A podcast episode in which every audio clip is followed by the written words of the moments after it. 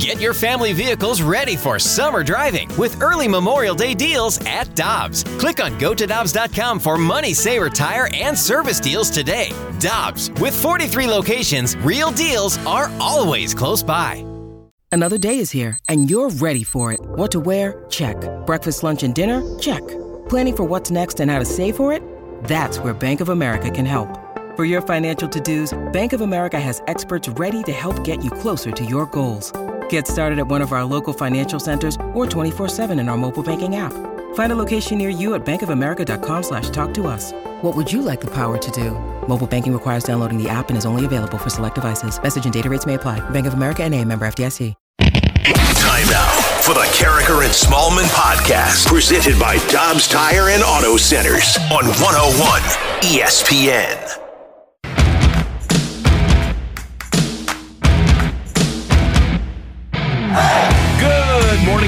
And welcome to Karraker and Smallman on 101 ESPN. It's 701. Time check brought to you by Clarkson Jewelers, an officially licensed Rolex jeweler.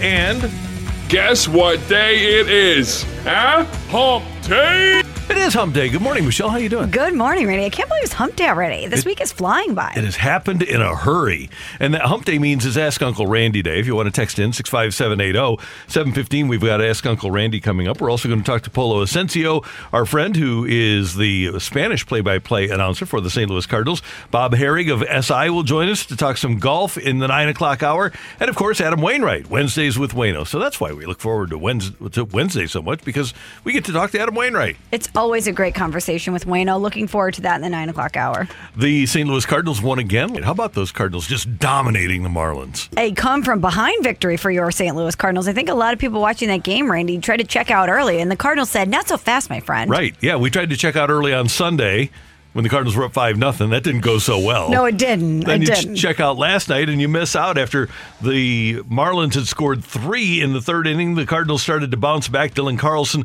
with an RBI hit in the fourth, then a couple in the fifth on a triple by Edmundo Sosa and a base hit by Tommy Edman that tied the game at three apiece and brought Dylan Carlson to the plate. And Carlson lifts a high fly ball into deep right. That ball is down. It's a ground rule double, and the Cardinals have the lead. That made me feel better. Did it? Yeah. Me too. Just getting the lead against those guys. And then you know what's going to happen next with Paul Goldschmidt up. The 2 2. Goldie, little flare, shallow right, caught. No, it's dropped. Berti had it, lost it. Run scores. 5 3 Cardinals. They gave Goldie a hit, and the Cardinals led 5 3. And Michelle, they won 5 to 3. And they need to keep winning because the Brewers never lose anymore. Yes, and when you drop two of three from the Cubs, you need to come out and exert yourself versus the Marlins because that Yeah. can't happen versus the Cubs. But uh, and with all of these guys out, it's a it's a good time to rack up some wins too because you know once everybody starts to get healthy, you want to make sure that you're in a good position to really overtake the division. I said to Oli Marmol yesterday if somebody would have told you that on June 29th you'd be missing literally half of your starting lineup. No Molina, no Bader, no O'Neill, no DeJong. Your your opening day lineup is 50% gone and you'd be a half game out. Would you take it? And he's yeah. And he said you aren't even talking about our pitchers. That's And- right. yeah. And think about all of the defense that you just mentioned. Right. Isn't that how this team is built on defense? That's their their calling card, and you're missing four huge components from a, de- a defensive standpoint. Yeah, five gold glovers. And last night with Edman starting at second, you had three of them at their normal positions. But ordinarily, when Tommy's playing short, out of your five gold glovers, you only have Arenado and Goldie that are playing their regular position. And obviously, two of them, Bader and O'Neill, aren't even in the lineup. Although I think Tyler O'Neill might be back tonight. Looking forward to that. And even though Yadier Molina and Paul DeJong didn't win the Gold Gloves, you know that they're both so sound defensively for you as well. Absolutely. It was interesting last night, and I was really worried about Dakota Hudson, who had a rough third inning. And you, you were thinking, okay, this might be one of those nights where he just isn't able to give the Cardinals the normal a number of innings that we expect from him. I, I expect seven at, at this point, but he allows uh, a double to lead off the third inning, and then Rojas with a double, Fortes with a single, a ground out by Berti, and then Gonzalez popped out, Soler with a base hit, and then Cooper grounded out to end the inning. Notable there, in all of those three runs, you didn't have a walk. So he was asked about the troubles in the third. Yeah, I mean, but make him swing the bat versus beat myself, that's two different things. I don't think that happens a whole lot if, uh, you know, some balls land. It's just part of the game, unfortunately. It's huge for him.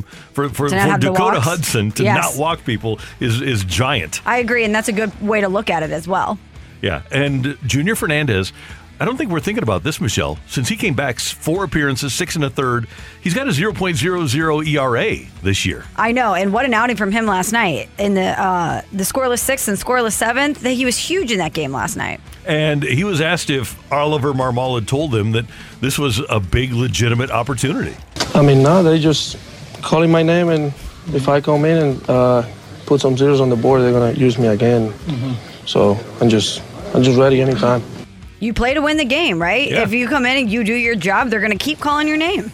Put zeros on the board, and he has. He literally has so far this year. So He's yeah, been great. And- And maybe that's that bridge guy in the sixth or the seventh that the Cardinals need with Andre Pallante in the rotation. By the way, we'll talk about Pallante in a second. But Gallegos with a scoreless inning, Helsley with a scoreless inning. He is an all star, isn't yes, he? he's so good. And so he he picks up his sixth save, strikes out all three batters that he faces, and the Cardinals win it by a score of 5 3. Now, the finale of the series. Another reason last night was big is because you have Sandy Alcantara tonight for the Marlins. And the former Cardinal is 7 and 3 with a league leading 1.95 ERA, a league leading 106 in the third innings. He struck out 94 in those 106 innings. He's walked only 28, and he has a league leading ERA plus of 218. Michelle, I know that we're going to get texts throughout the course of the day, and that's legitimate that people are not happy that Sandy Alcantara is a member of the Marlins. But can you imagine if the Cardinals would have kept the outfield of Pham, Fowler, and Piscotty for 2018? If they would not have made a deal, and by the way, in the year before they acquired Marcell Ozuna from the Marlins. Sandy Alcantara part of that deal. Ozuna hits 312 with a 376 on base, a 548 slug, a 924 OPS, mm-hmm. and he hit 37 homers, drove home 124, and won the Gold Glove, Silver Slugger, and Gold Glove winner, award winner. And if you look at what the Cardinals were the year before, 924 OPS, Cardinal outfielders the year before they got Marcell Ozuna were Dexter Fowler with an 851 and by, by the way a 48 488 slug.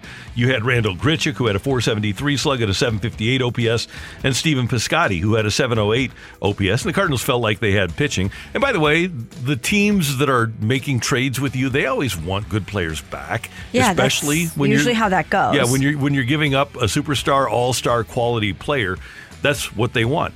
The Cardinals didn't get what they expected or wanted or needed out of Marcell Ozuna, but you did have to give up something to get him back. And you have to think about it at that time too, when we go back and we think about what the thought process was at that time. Remember, the outfield had been a carousel ever since Oscar Taveras tragically passed away. The Cardinals could not find their footing when it came to the outfield. It was kind of this rotation of guys that could be something but wasn't working out. And Marcelo Ozuna was an established player at that time. You knew that the Marlins wanted to get rid of mm-hmm. their star players and break it down and start over. And this was an opportunity for the Cardinals to get what they viewed as a known commodity to really stabilize that outfield. And he was a consolation prize because the Cardinals had a deal set up to get Giancarlo Stanton. Mm-hmm. And Mo and Bill DeWitt went out to Malibu. And actually, Joel Wolfe, Stanton's agent, who happens to be Nolan Arenado's agent as well, he was in the meeting and he's a former Cardinal farmhand. So he's trying to talk Stanton into coming to St. Louis.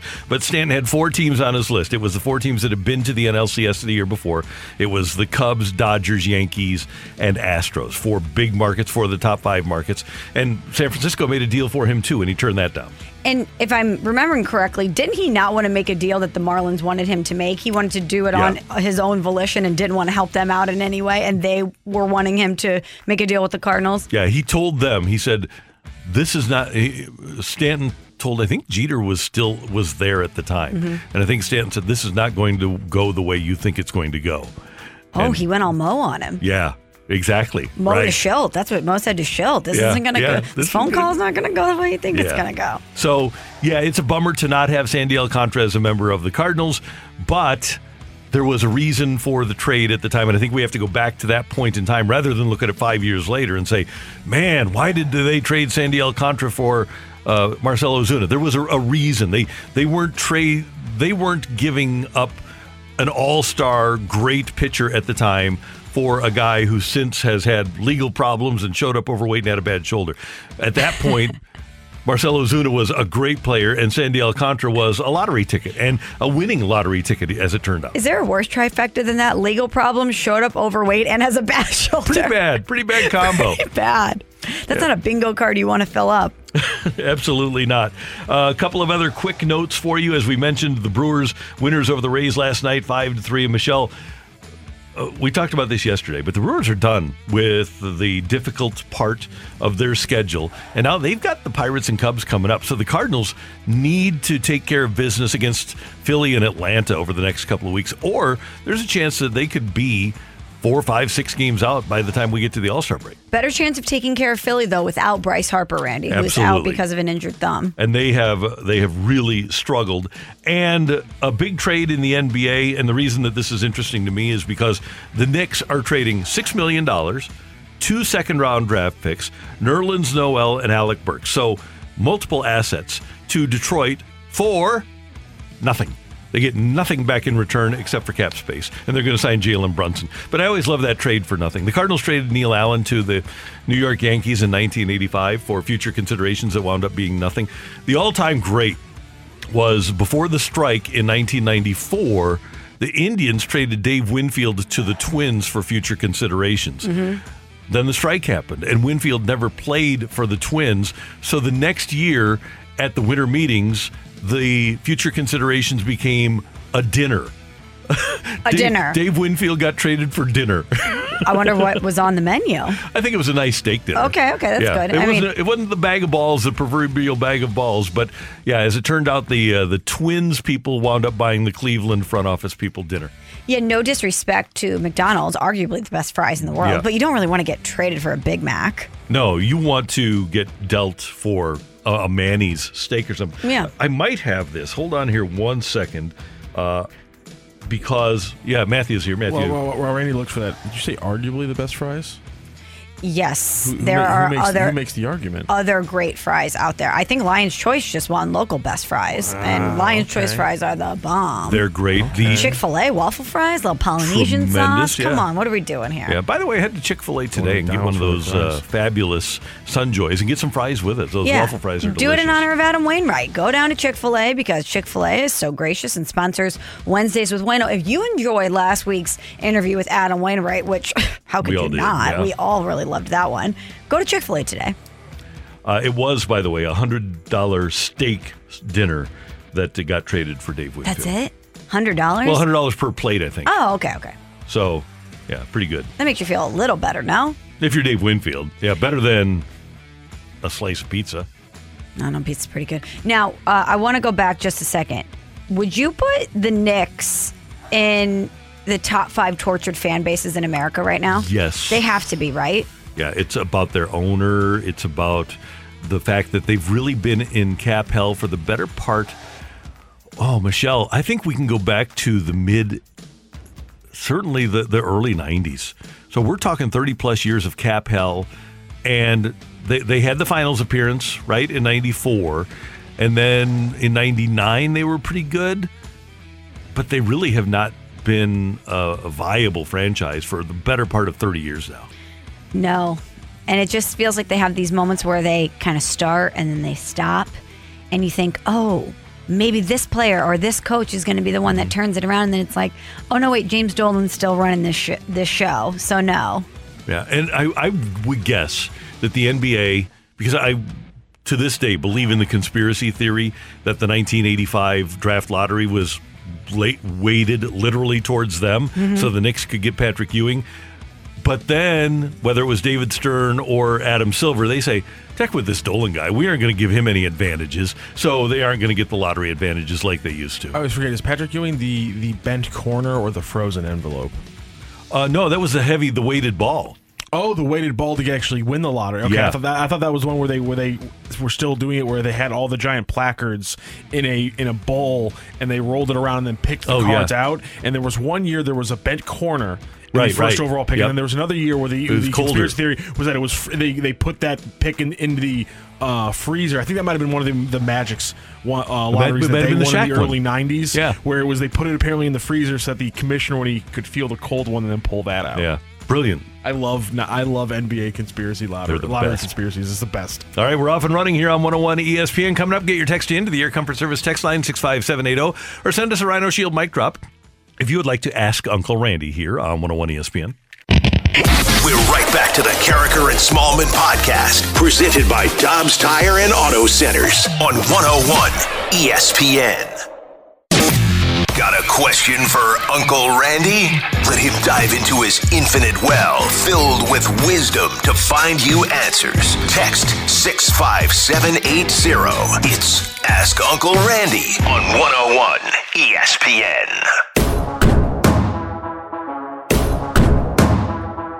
I've been around, you know.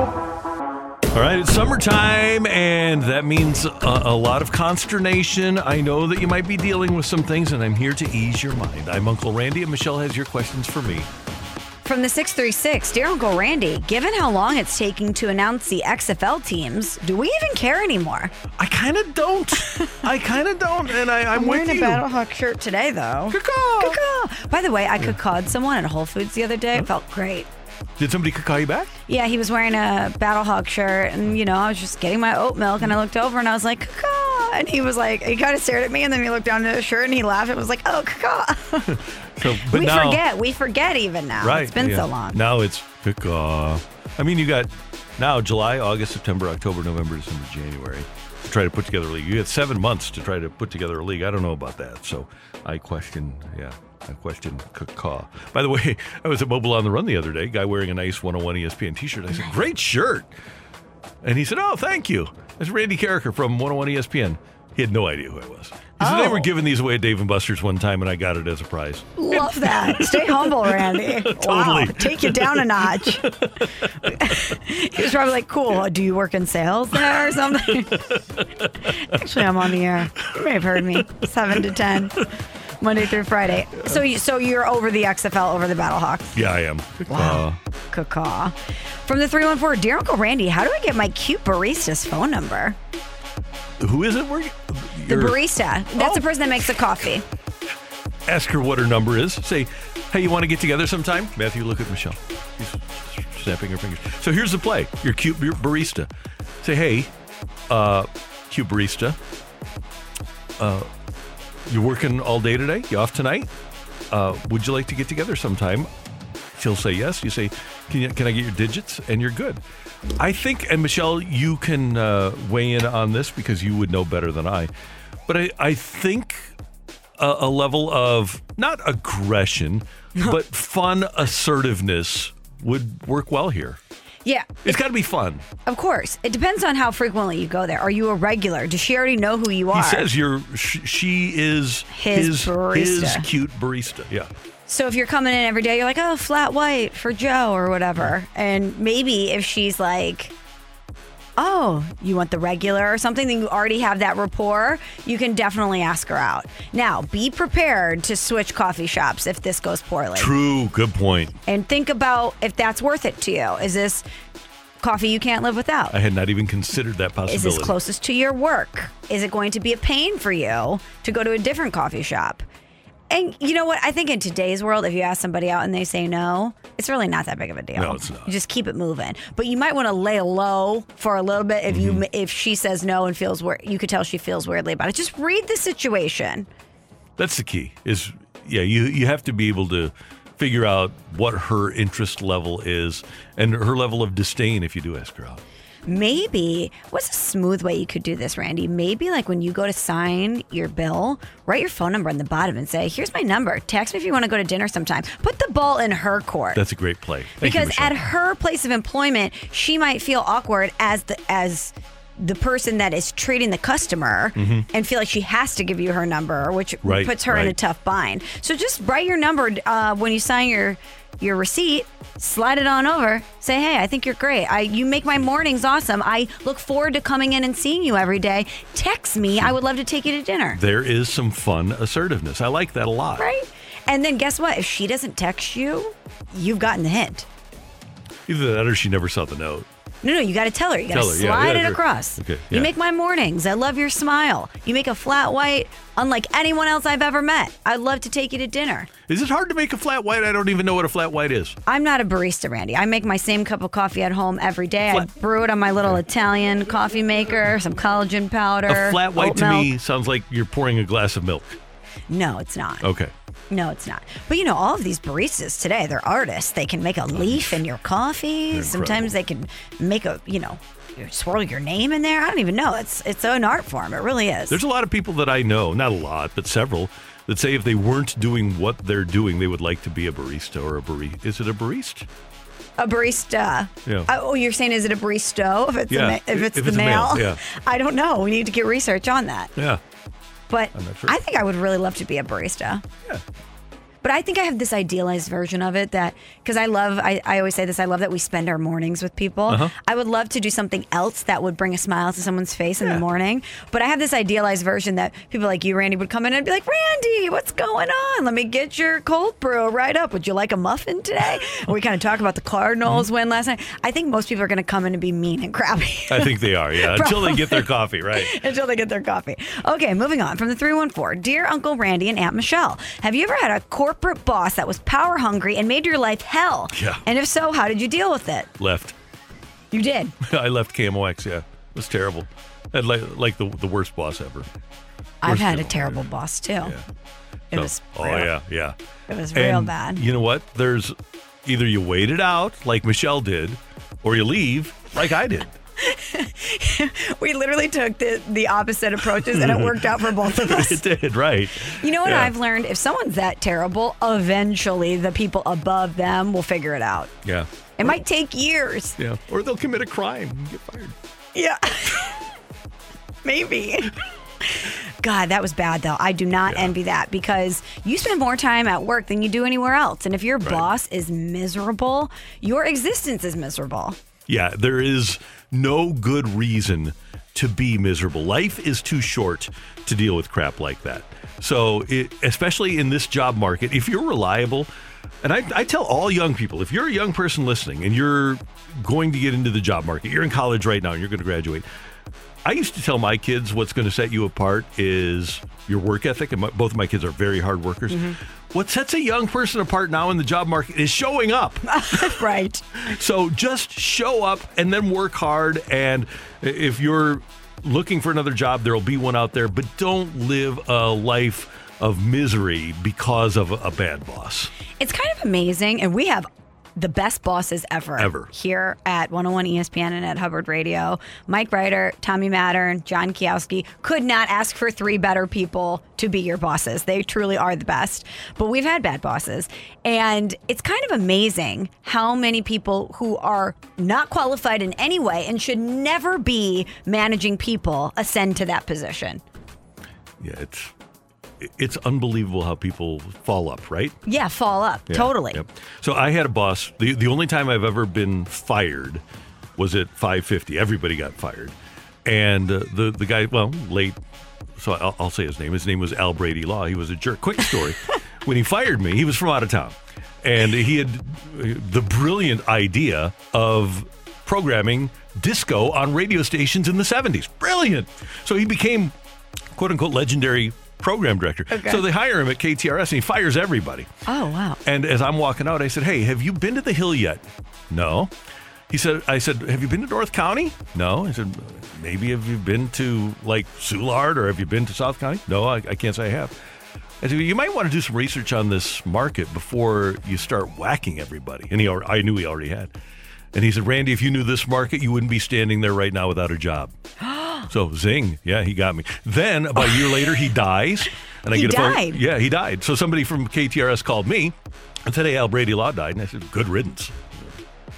He deserved it. You don't treat me that way, buddy." That's right. I know he's dead, but I hate him for you, Randy. Thank you very much. I appreciate it. you know what?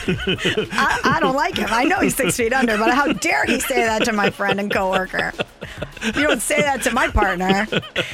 Oh man, but isn't it the worst though to have a boss like that? Oh, the worst. Oh man, the stories I could tell of the things that were said and done to me. Oh, Ooh, I should write a book, book, about yep. that. Let me tell you, one day there will be a tell-all book. From the 618, Dear Uncle Randy, I need a 4th of July side dish, dish recommendation.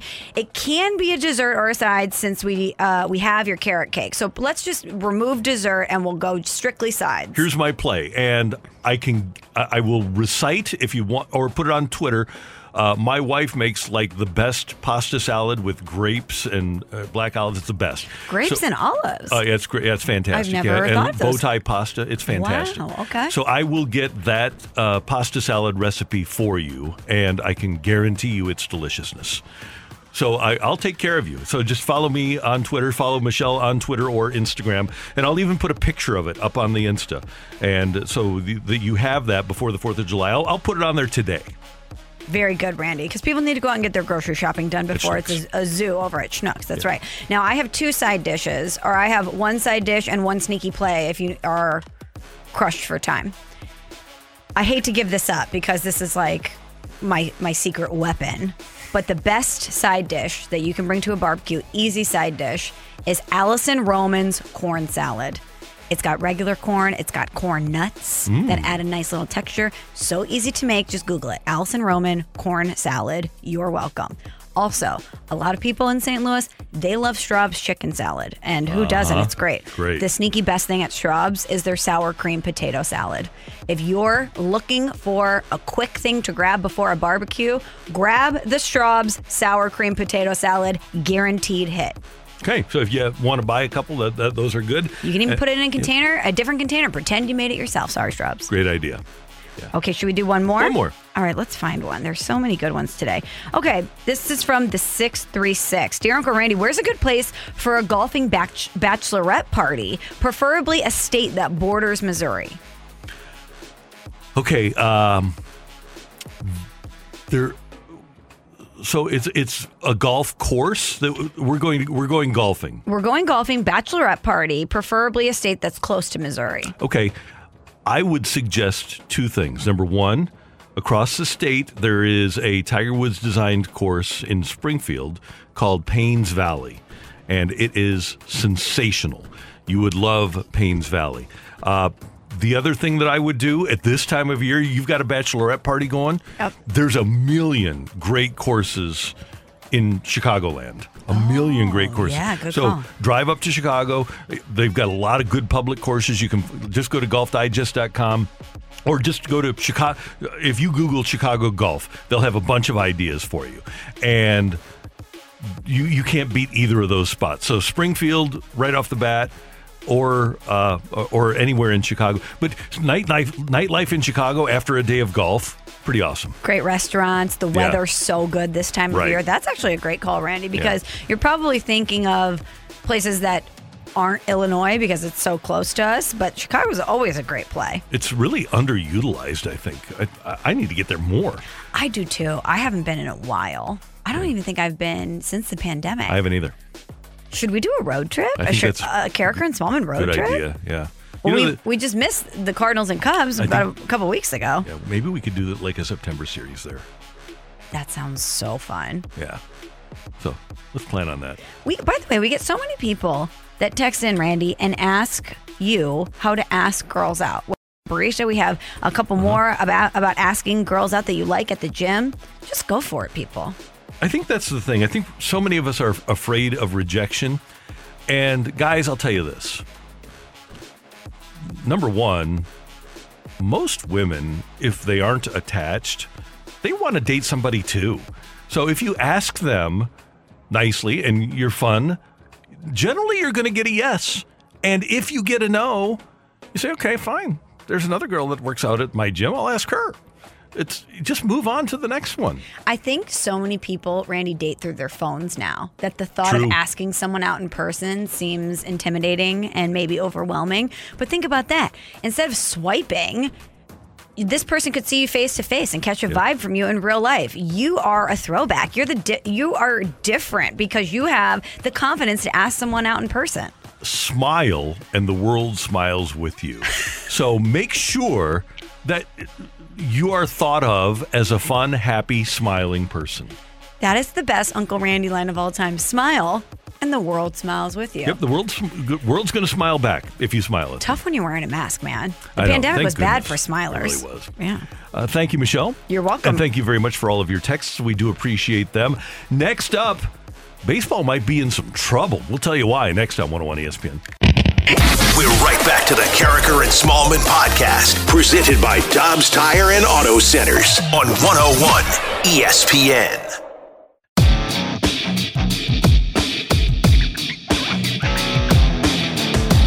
On the heels of the 1919 Black Sox scandal, Judge Kennesaw Mountain Landis was installed as the first commissioner of baseball. And one of the first things he asked for from Congress was a blanket antitrust exemption from the U.S. government for baseball. And that pretty much gives baseball the ability to have a legal monopoly. So when a Major League Baseball team, for example, the NFL doesn't have a complete antitrust exemption, but when when a baseball team wants to move like the Rams did, baseball can say no, you aren't moving.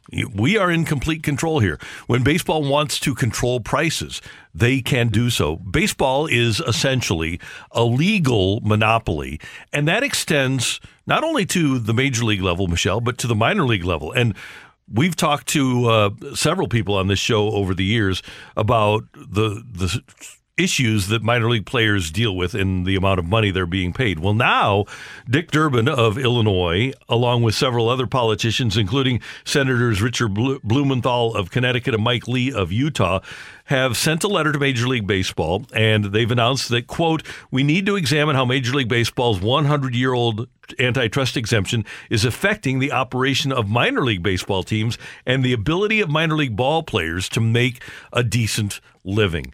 And to me, this should have been a simple solve by baseball many moons ago. Baseball makes so much money, mm-hmm. but they weren't willing and haven't been willing to pay minor leaguers a living wage. And eventually, somebody in the government is going to get wind of this, and lawsuits have been filed, and they've had hearings about it.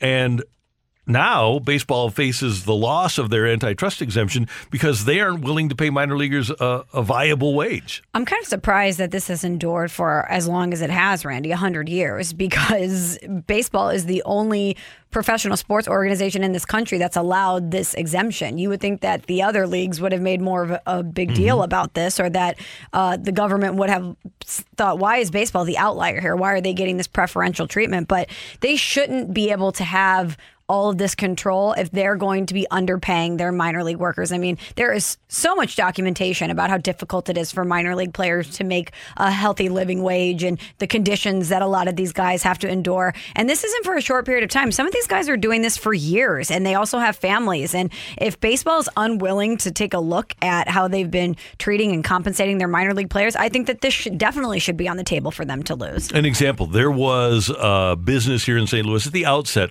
of fantasy sports, an online business that set up their online fantasy game so that they had major league logos and major league players because that's the only way you can play. And Major League Baseball and the Players Association filed a lawsuit seeking to prevent this company from using major league logos or players' names on their on their website, and they won because of the antitrust exemption. What an antitrust exemption is meant to do, it prevents businesses from engaging in anti-competitive practices like the one that we just described. So baseball, whatever non-competitive practice they want to engage in, whether it's not allowing uh, apparel companies to use their name, likeness, or logo, or if it's uh, not allowing another league to compete against them. Th- There really has been no challenge to baseball in terms of another league since 1922.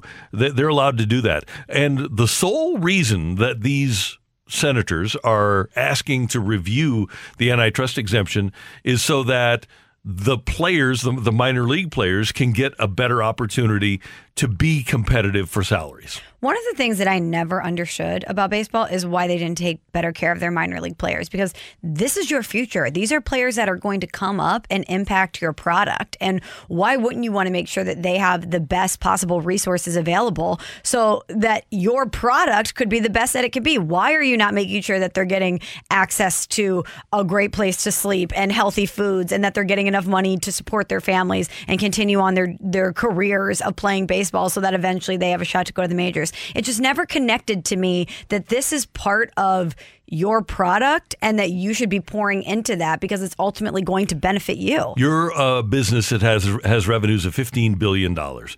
If I'm one of those teams, if I'm the St. Louis Cardinals and I'm Bill DeWitt the third and Bill DeWitt Jr., what I want to do is build an infrastructure so that if I bring players from Latin America, the first thing that they learn is how to speak English and about nutrition. So mm-hmm. they aren't eating fast food every single night. Right. I'm going to, as the Cardinals have done with their Springfield team, I'm going to provide them reasonable meals, lunch and dinner and I'm going to do it just in partnership with restaurants in the market because people love minor league baseball. So you can have six nights a week a different restaurant cater to your players so that they have a reasonably nutritious meal. Give and them some signage yeah. and a shout out too. It's not hard to have some synergy there. And I'm going to have the best coaching at the minor league level. I've got major league coaches that are making $350,000. I've got minor league coaches that are making $18,000. Now, I, am not going to make that dramatic of a switch, but I'm going to increase the amount of money that my minor league coaches are making because I want to have the best coaches down there teaching my 17 and 18 year olds how to play. They should know how to play by the time they get to the major league level. Now, I'm, I'm, not saying you completely disband a major league coaching staff. I'm saying that they really do a disservice to their players. When we talk about nurturing players and getting them ready for the major leagues, provide them the ability to communicate, provide them food, provide them the ability to have shelter, and provide them education about what is going to make them the best nutrition and being healthy. I don't, I don't get why the major leagues wouldn't insist upon that and why you know Bill DeWitt Jr. says to his staff every day, what is our competitive advantage? Wouldn't that provide the Cardinals a tremendous competitive advantage if no other team is doing what I just described? It absolutely would. But what you also outlined are basic human needs. right, right. Shelter, nutrition, education. These are, yep. are things that should be no brainers. This should not even be part of the conversation. And when you think about some of the facilities and perks that college athletes are getting compared to mm-hmm. what some of these minor league teams are dealing with, it's night and day. I mean, I got the good fortune when I worked at ESPN to travel around to some of the best uh, college programs in the country and get a view at the facilities. A lot of these players are living large. You know what I mean? They have access to everything that they could mm-hmm. possibly need in college. So why would it be any different in the in the minors? I'm sure some of these guys, if you're coming from a big college program, you have access to all of the food that you need. You're probably getting geared up. Mm-hmm. You know, you know that the baseball team is going to take care of you and you have a comfortable place to live. And then you're going into the minor leagues and it's a step down from that. How does that make any sense? It's ridiculous. Quick story. We have a nephew that got drafted by the Yankees a, a few years ago. He was he grew up in the Dallas suburbs and a millionaire was subsidizing his travel team when he was in high school, 16, 17 years old. They're tra- traveling the country on a private plane, eating at the nicest restaurants, staying at the nicest hotels. Wow. Goes to central Michigan. They fly commercial, but they stay at reasonable hotels and, and the food's good. It's it's college athlete food. Gets drafted by the Yankees, goes to A ball, staying five to an apartment. They have to buy their own food and eat fast food and they're riding on buses. The best experience he had in terms of baseball was when he was a high schooler. How does that make any sense? And he was drafted by the Yankees. Yeah, in the fifth round. The Yankees. He, so he, he was a, a good prospect, got traded to the Rockies, and eventually was released after the pandemic started.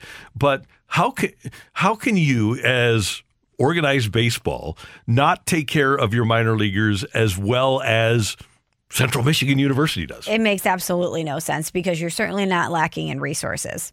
No, not at all. And to go back to what we're talking about with this antitrust exemption, one of the issues that baseball has is that it would cost so little to provide a living wage for minor leaguers. About half of what Max Scherzer makes in a year is what for every single minor leaguer in in organized baseball to have a living wage and make about fifty thousand dollars a year. Oh, so they're just being greedy Yeah, that's what it comes down to. instead of taking care of their players in Yeah. the minor leagues. That makes sense. So this is going to be interesting to see because if baseball loses their antitrust exemption, there are a lot of ancillary issues that will come of it. That's Michelle. I'm Randy. Take it or leave it. Coming your way next on 101 ESPN. We're right back to the Karraker and Smallman podcast, presented by Dobbs Tire and Auto Centers on 101 ESPN. Take it or leave it. Give us your feedback now by texting 65780. It's Take It or Leave It with Karraker and Smallman on 101 ESPN. Powered by Gloria Lou Realty. Visit GloriaHasTheBuyers.com and start packing.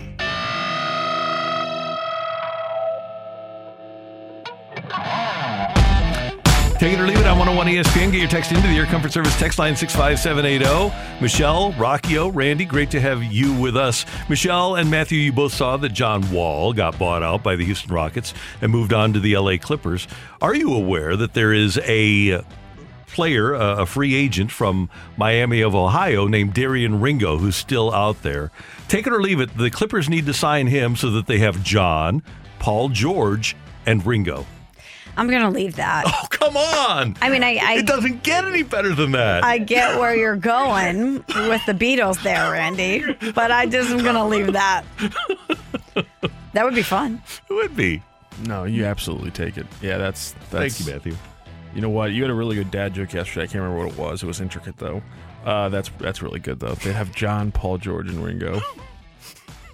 Paul George just get, checking two off the. That off is the so- list I made myself laugh. I That is know. I'm so glad. good.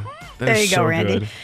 So uh, Bryce Harper is having thumb surgery. He has a fractured thumb, and um, that surgery is going to stabilize that thumb. First thought was, oh no, is he going to be out the entire season? But fear not, Phillies fans, because it looks like the best case scenario is that he's going to return in about four to six weeks. He could be in the lineup, best case scenario, again, by the end of August. Right now, the Phillies are third in the NL East. They're eight games behind the New York Mets. They have a 39 and 36 record. Take it or leave it, the Phillies missed the playoffs.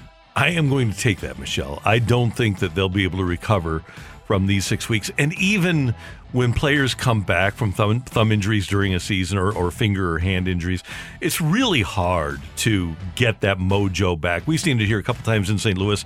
Tony Pena injur- injured a thumb in, I think, his second game as a Cardinal in 1987. Andres Galarraga get- got hit early in his Cardinal career and was never really the same with the Cardinals.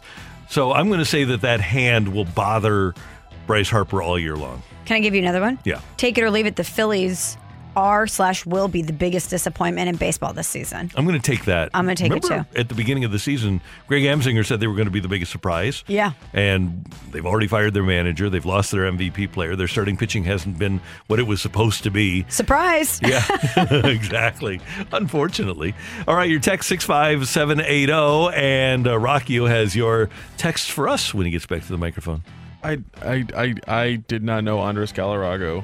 Ga- Andres Galarraga came through St. Louis for a year. Yep. He was What supposed to be the heck? big middle of the lineup bat, yeah. I did not know that? if he would have been healthy, that uh, that team under Torre would have been pretty good, actually. yeah, I had no idea. I, I, I that completely just complete gap in my in my in my knowledge. In his career, Blew too. my mind. Vegas has Donovan at long, longer odds to win Rookie of the Year than Yepez or Gorman. Take it or leave it. Donovan is the best bet.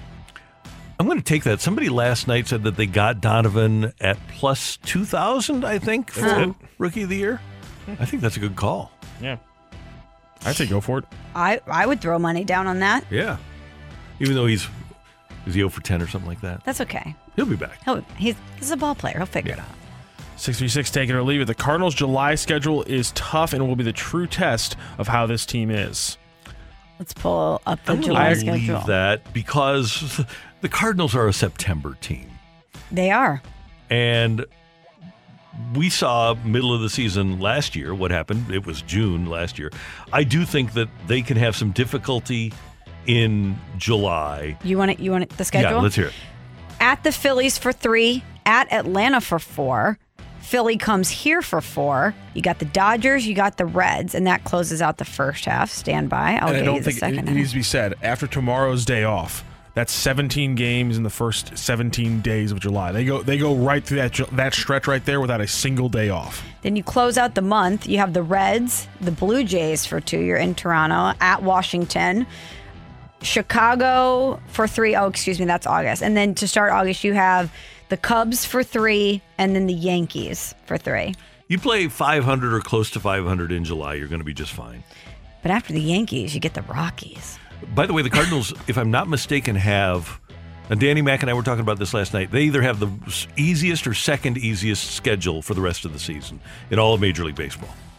Uh, the the September schedule, Michelle, last year the Cardinals, remember, won 17 in a row. Yes, I do. Forget? Hot, hot, hot.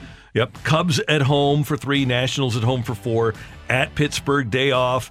Uh, Brewers here for two, Reds here for four, at Padres for three, at Dodgers for three, uh, at Brewers for two, and then three here against the Pirates and three at Pittsburgh to wrap up the season. That's where the Cardinals are going to either make or miss the playoffs. That's a nice little Pittsburgh stretch to close out the regular Six games, season. Oh, yeah. yeah.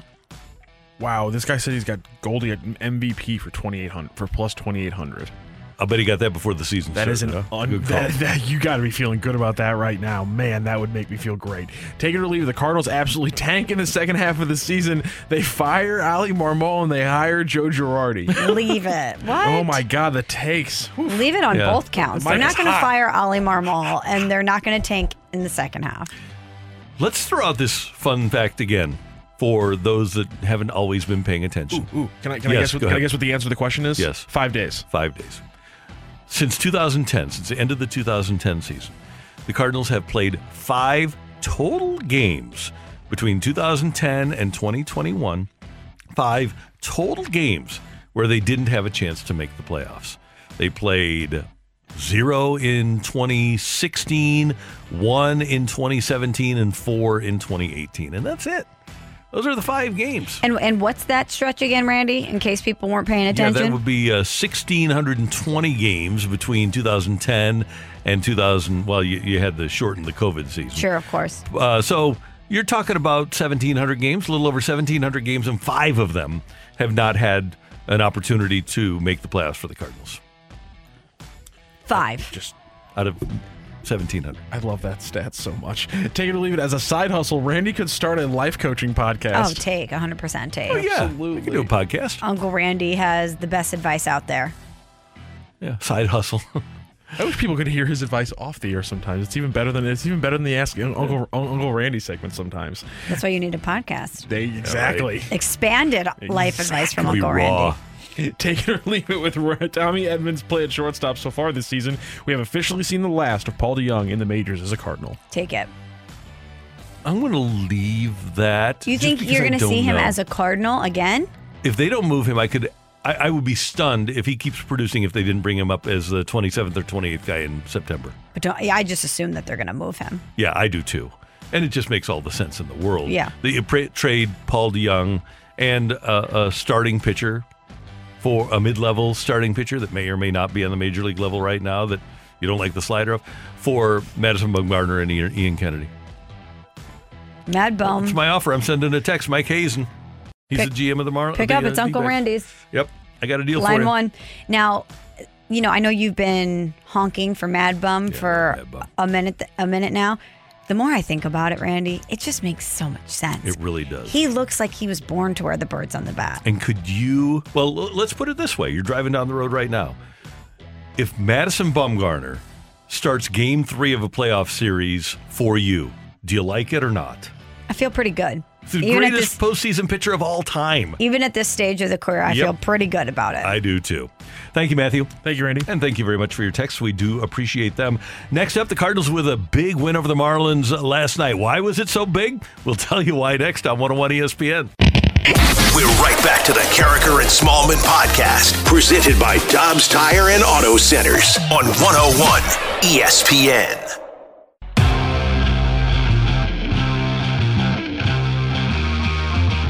807 time check brought to you by Clarkson Jewelers, an officially licensed Rolex jeweler. It's Karraker and Smallman on the heels of a Cardinals 5 3 win over the Marlins last night at the ballpark. And it looked bad when the Cardinals fell behind 3 0 in the third inning, Michelle. And after losing two of three to the Cubs, the Cardinals had to win at least two of three against the Marlins. And if you don't come back from that 3 0 deficit last night and you have Sandy Alcantara on the mound for the Marlins tonight, you're looking at losing back to back three game series at home to the Cubs and Marlins. The Cardinals just couldn't have that happen. For a playoff spot that's going to be dicey, it's going to come down to one or two games. They really aren't in a position to go two and four at home against those two teams. Can you imagine what our show would look like and our text line would look like if the Cardinals dropped two of three to the Cubs and then to the Marlins back to back? Yikes. That would not have been good, Randy. Would have been deserved thrashing by the fans. Yeah, you, you definitely don't do that. If, you, if you're a team that truly is going to be a contender, you can't be losing two out of three to those teams back to back. I don't care what the circumstances are.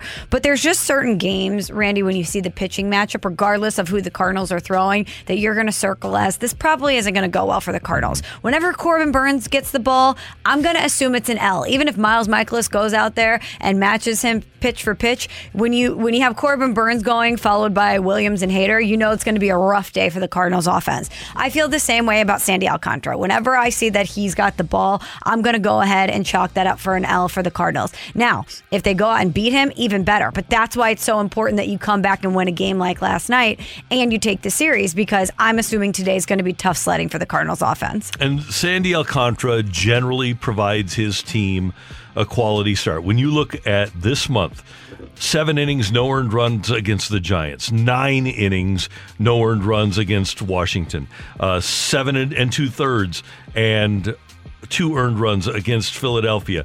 Eight innings, two earned runs against the the Mets, and then his last outing at home against the Mets, he went seven innings and allowed four earned runs. So for the first time, let me count back. He had had before that one, two, three, four, five, six, seven. I'm counting quality starts. Eight, eight consecutive quality starts. So you have to count on him bouncing back with another quality start tonight against the Cardinals. So last night when the Cardinals came back from that three nothing deficit, that was huge. The other question I have, and, and I look at Dakota Hudson. I, I, like Dakota Hudson. I don't want to take him out of the rotation. I know that if everything goes perfectly for the Cardinals and they get a pitcher and they get Matz back, there are people that would like to see him in the bullpen.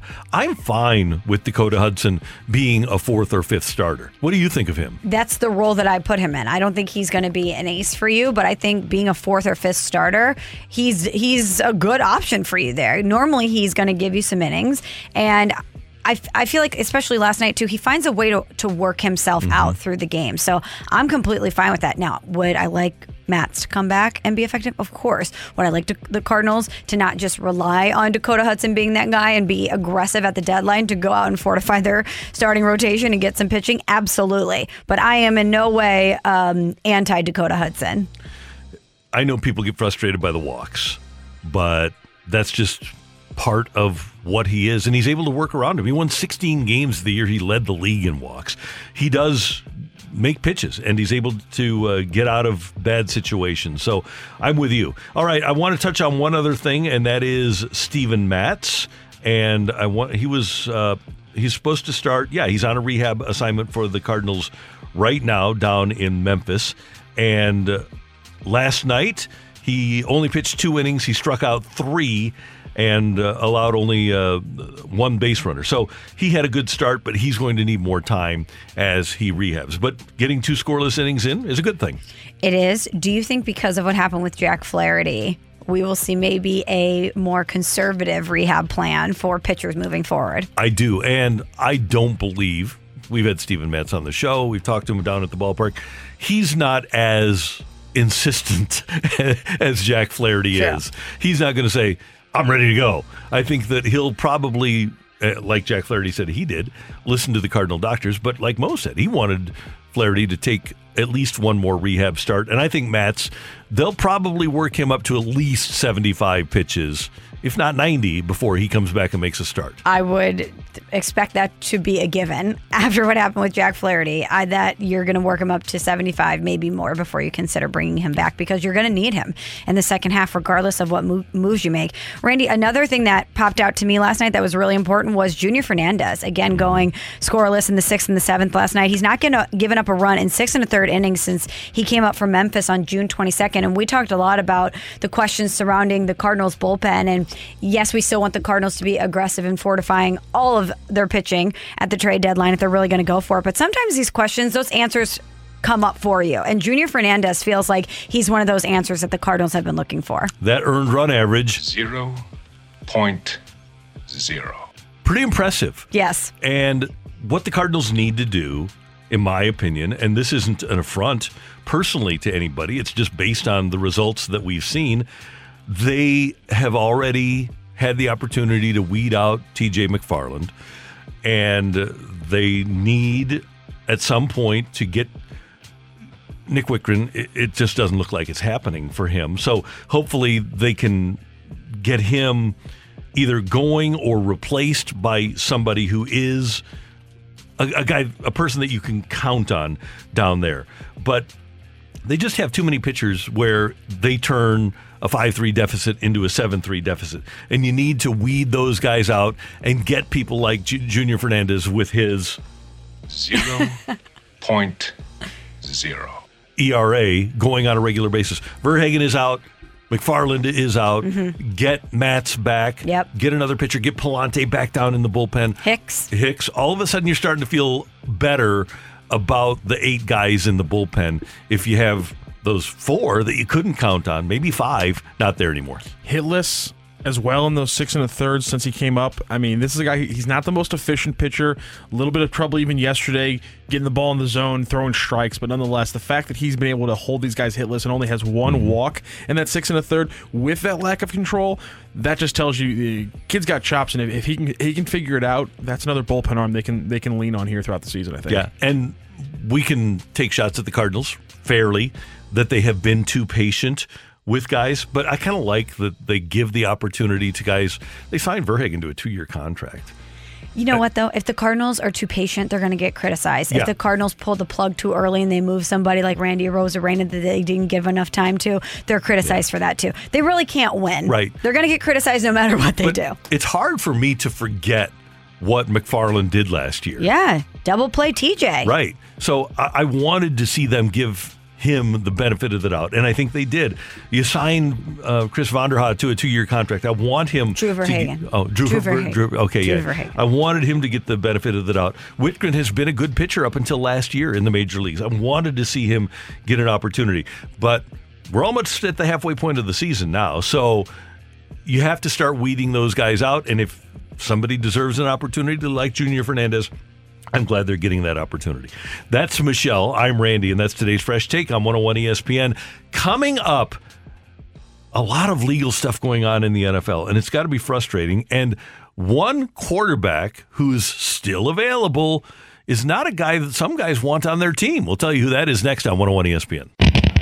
We're right back to the Karraker and Smallman podcast, presented by Dobbs Tire and Auto Centers on 101 ESPN.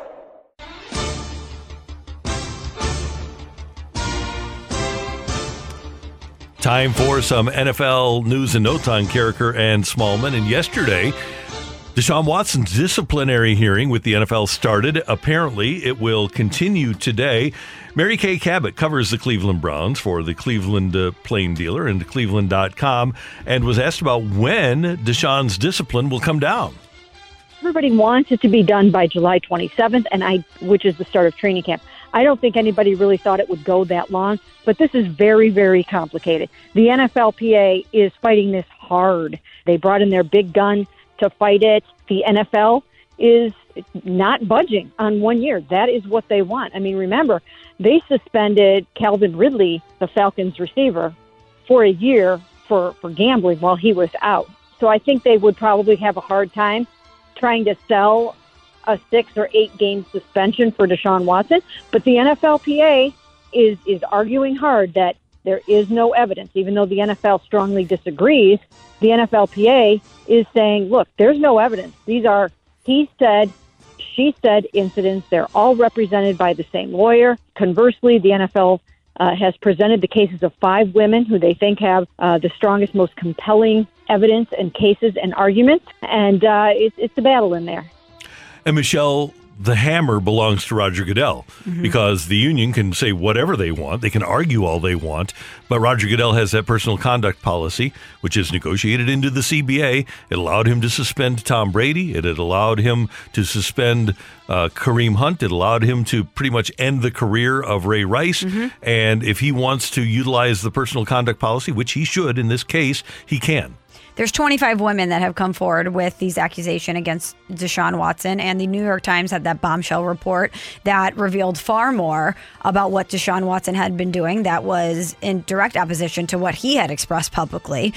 And the NFL has bungled this so many times when it comes to player discipline, specifically when it comes to violence against women. They've been very reactionary. I mean, the Ray Rice incident is a great example where Roger Goodell says, I didn't see the tape. And then TMZ has the Mhm. tape, and then they have to backpedal and then suspend him further. And I think this is a very unique position for Roger Goodell to be in because a lot of this information has been presented before they had these hearings. It's not where he's going to levy this discipline and then what usually happens with the NFL, it comes out afterwards and then he has to kind of turn around and circumvent. But I would be surprised, Randy. I know the NFLPA is pushing hard for six or eight games, but I would be surprised if we see anything less than a year suspension for Deshaun Watson. Mary Kay Cabot, does the the fact that Watson has settled 20 of these cases play a role here? To this point, it, it really hasn't. They've done their own investigation. They talked to at least 11 of the accusers. They talked to Deshaun Watson for four days on two separate occasions, and they feel like they have what they need. They contend that there is a disturbing pattern of behavior. And of course, the NFL is arguing that uh, that these accusers were, you know, probably you know out for something, you know, for money or whatever the case uh, that the NFLPA is arguing. And you know, it's going to be a little while before they get to the end. Not a good look for the NFLPA to to say that well 25 women were just out all, they all got together and they all conspired to file suits against Deshaun Watson to go out and get something out of it. Independent women that he reached out to. Yeah, he reached on out to them on Instagram when this person has access to the best medical treatment in the country. NFL teams provide all of that for their players. And you mean to tell me that you can't deduce that booking 66 different women masseuses over 17 months through Instagram isn't a pattern of predatory behavior. And by the way, once you find out that the Houston Texans provided an NDA mm-hmm. and that they were somehow aware of what a line being crossed to where the, they were giving Deshaun Watson an NDA to seek massages outside of their facility, there's just too too many red flags here, I think, for the NFL to ignore. And by the way, I, I get that the NFLPA has to do this; it's their job, Right. But it's still optically really, really ugly. But what else are you going to Yeah, do that's- that- that's- if you're the NFLPA? It, it's it's their job, but it just horrible optics. Meanwhile, Jimmy Garoppolo still has not been traded. He's not healthy enough. He had shoulder surgery, and the expectation is is that he'll be able to go once the regular season begins. Who will that be with? We don't know. But Michelle, as you were mentioning to me yesterday, there's a couple of former teammates that really aren't fired up about uh, the idea or weren't about playing with Jimmy G. I saw this article. Martellus Bennett talked about it first, and then Julian Edelman responded. Do we have that sound, Rockio? Which one do we have here first? Uh, this is this is Edelman reading Martellus Bennett's quote. Okay, so this is Martellus Bennett had the quote first on a Mm-hmm. podcast that he was doing, and then it was presented to Ju- do. Do we have the bleeps in this? Okay, there's bleeps in this. Just wanted to make sure because we didn't talk about this prior. So this is Julian Edelman responding to what Martellus Bennett said about Jimmy Garoppolo. Bro, we lost two games. One of them was because Jimmy Garoppolo was being a bitch. Hmm. He decided not to play right before the game. Jacoby Brissett came out and played with a fucked up thumb and played his heart out. But Jimmy was being a bitch about it all. Bennett said, hmm. That's why he, you can't win with a bitch for a quarterback, first of all. That was the thing with him. he didn't want to come out and do anything because his agent was trying to protect his body or some shit like that. Hmm. Well, it is notable that Jimmy Garoppolo's biggest inability has been his lack of availability. He's been pretty darn good for the 49ers when he's played. We don't know if the injuries were authentic, but if your teammates are saying that you don't want to play, that's a pretty big indictment when you don't want to play and there was much more information that that went on in that quote i wish we had the full the full brevity of it but they were talking about how this was during Deflate Gate, where there's those four games that Tom Brady was out, and that Jimmy Garoppolo was a little banged up, and maybe at the encouragement of his agent, he didn't play. So J- Jacoby Brissett comes in, and he has a completely messed up thumb, which for a quarterback is probably one of the worst things that can happen to you, and played his absolute heart out, and they ended up losing the game. But Jacoby Brissett gained all the respect of his teammates in the locker room, who also have played through a lot of injuries, while Jimmy Garoppolo certainly did not. And that's something that if you're as these guys say, going to battle with someone and you're putting your body on the line and sacrificing potentially a paycheck for yourself um, because you need to go out there and compete for your team, especially in a situation mm-hmm. like this when Tom Brady is unavailable and this is your opportunity to show that you can be the guy and you're not going to do that. I don't blame his teammates for being upset by that. In Mike Martz's first draft, he took the fastest guy in the draft, a running back from Arizona named Trung Canidate and he was going to be the backup for Marshall, who was very durable. But whenever Marshall would get hurt, Trung would get hurt. So it, it, was one of those situations where sounds similar, where he just didn't want to play, and maybe hmm. it was because he didn't want to get shown up by the legend that was Marshall Faulk, but he would get hurt pretty much every time Faulk got hurt, and then they'd have to go to the number three running back. I'm sure Jimmy Garoppolo's agent was saying you played good in the first two games you don't want to go out and have a bad outing if if you're injured that could impact what your market value is going to be because right now the entire football world is talking about you how you've come in in place of Tom Brady mm-hmm. and helped the New England Patriots succeed. We're going to be if if they truly want you out if a decision because you have to remember everything that, that was going on behind the scenes then. Tom Brady did not really want Jimmy Garoppolo around. Right. he viewed him as a threat. So I'm sure if I'm his agent I'm saying the same thing. You need to protect yourself because if you can't play and you're going to have a bad game, this is going to impact the bottom line and it's going to impact your checkbook and ultimately my commission. My most important aspect of being a pro athlete, if I'm a pro athlete, to me, the most important thing for me is what my teammates think of me and availability. Right. And just trying to win, trying to compete. I don't care what the agent says. If you go out there and compete with a team like that, you should win. That's going to enhance your market value. And when other guys respect you, clearly Bennett and Edelman don't, it makes a difference. And other players around the league, those are two pretty big stars in the league that played on good teams. If they don't respect you, that says a lot. And not only that, I know Bill Belichick thought a lot of Jimmy Garoppolo and said as much when, because he didn't want to let him go. Mm-hmm. But that kind of those two things don't really work hand in hand with me because if Bill Belichick is thinking so highly of you, I can't imagine that he would think that over a guy that wouldn't want to play to p- potentially protect his checkbook. That does not seem like something that aligns with the ethos of Bill Belichick. No, and well after that, Belichick got ticked off when they forced him to trade Jimmy G. Yeah, but don't you think that if Edelman and Martellus Bennett, two guys who are championship caliber players, are thinking mm-hmm. that about Jimmy Garoppolo, that that also would have been something that rubbed Bill Belichick the wrong you way? You would think so. But by the way, it's also not out of the realm of possibility that NFL players see the handsome young quarterback and they think that he's a diva. Yeah, but when they think that about the handsome old quarterback that's been in their locker room for that many years, I don't know if that's necessarily something well, that would impact the Patriots of all teams. how can you criticize that guy? Because the only time he missed games was, was with a torn ACL. And he won a lot of championships. Yep. But I'm just saying, I think that for them it was more I'm sacrificing my body. And look at the position that that puts Jacoby Brissett in. By the way, you're not playing because you're injured, and this guy has a banged up thumb, and he's going out there and giving it his all. Didn't Martellus Bennett play with Jay Cutler? yeah.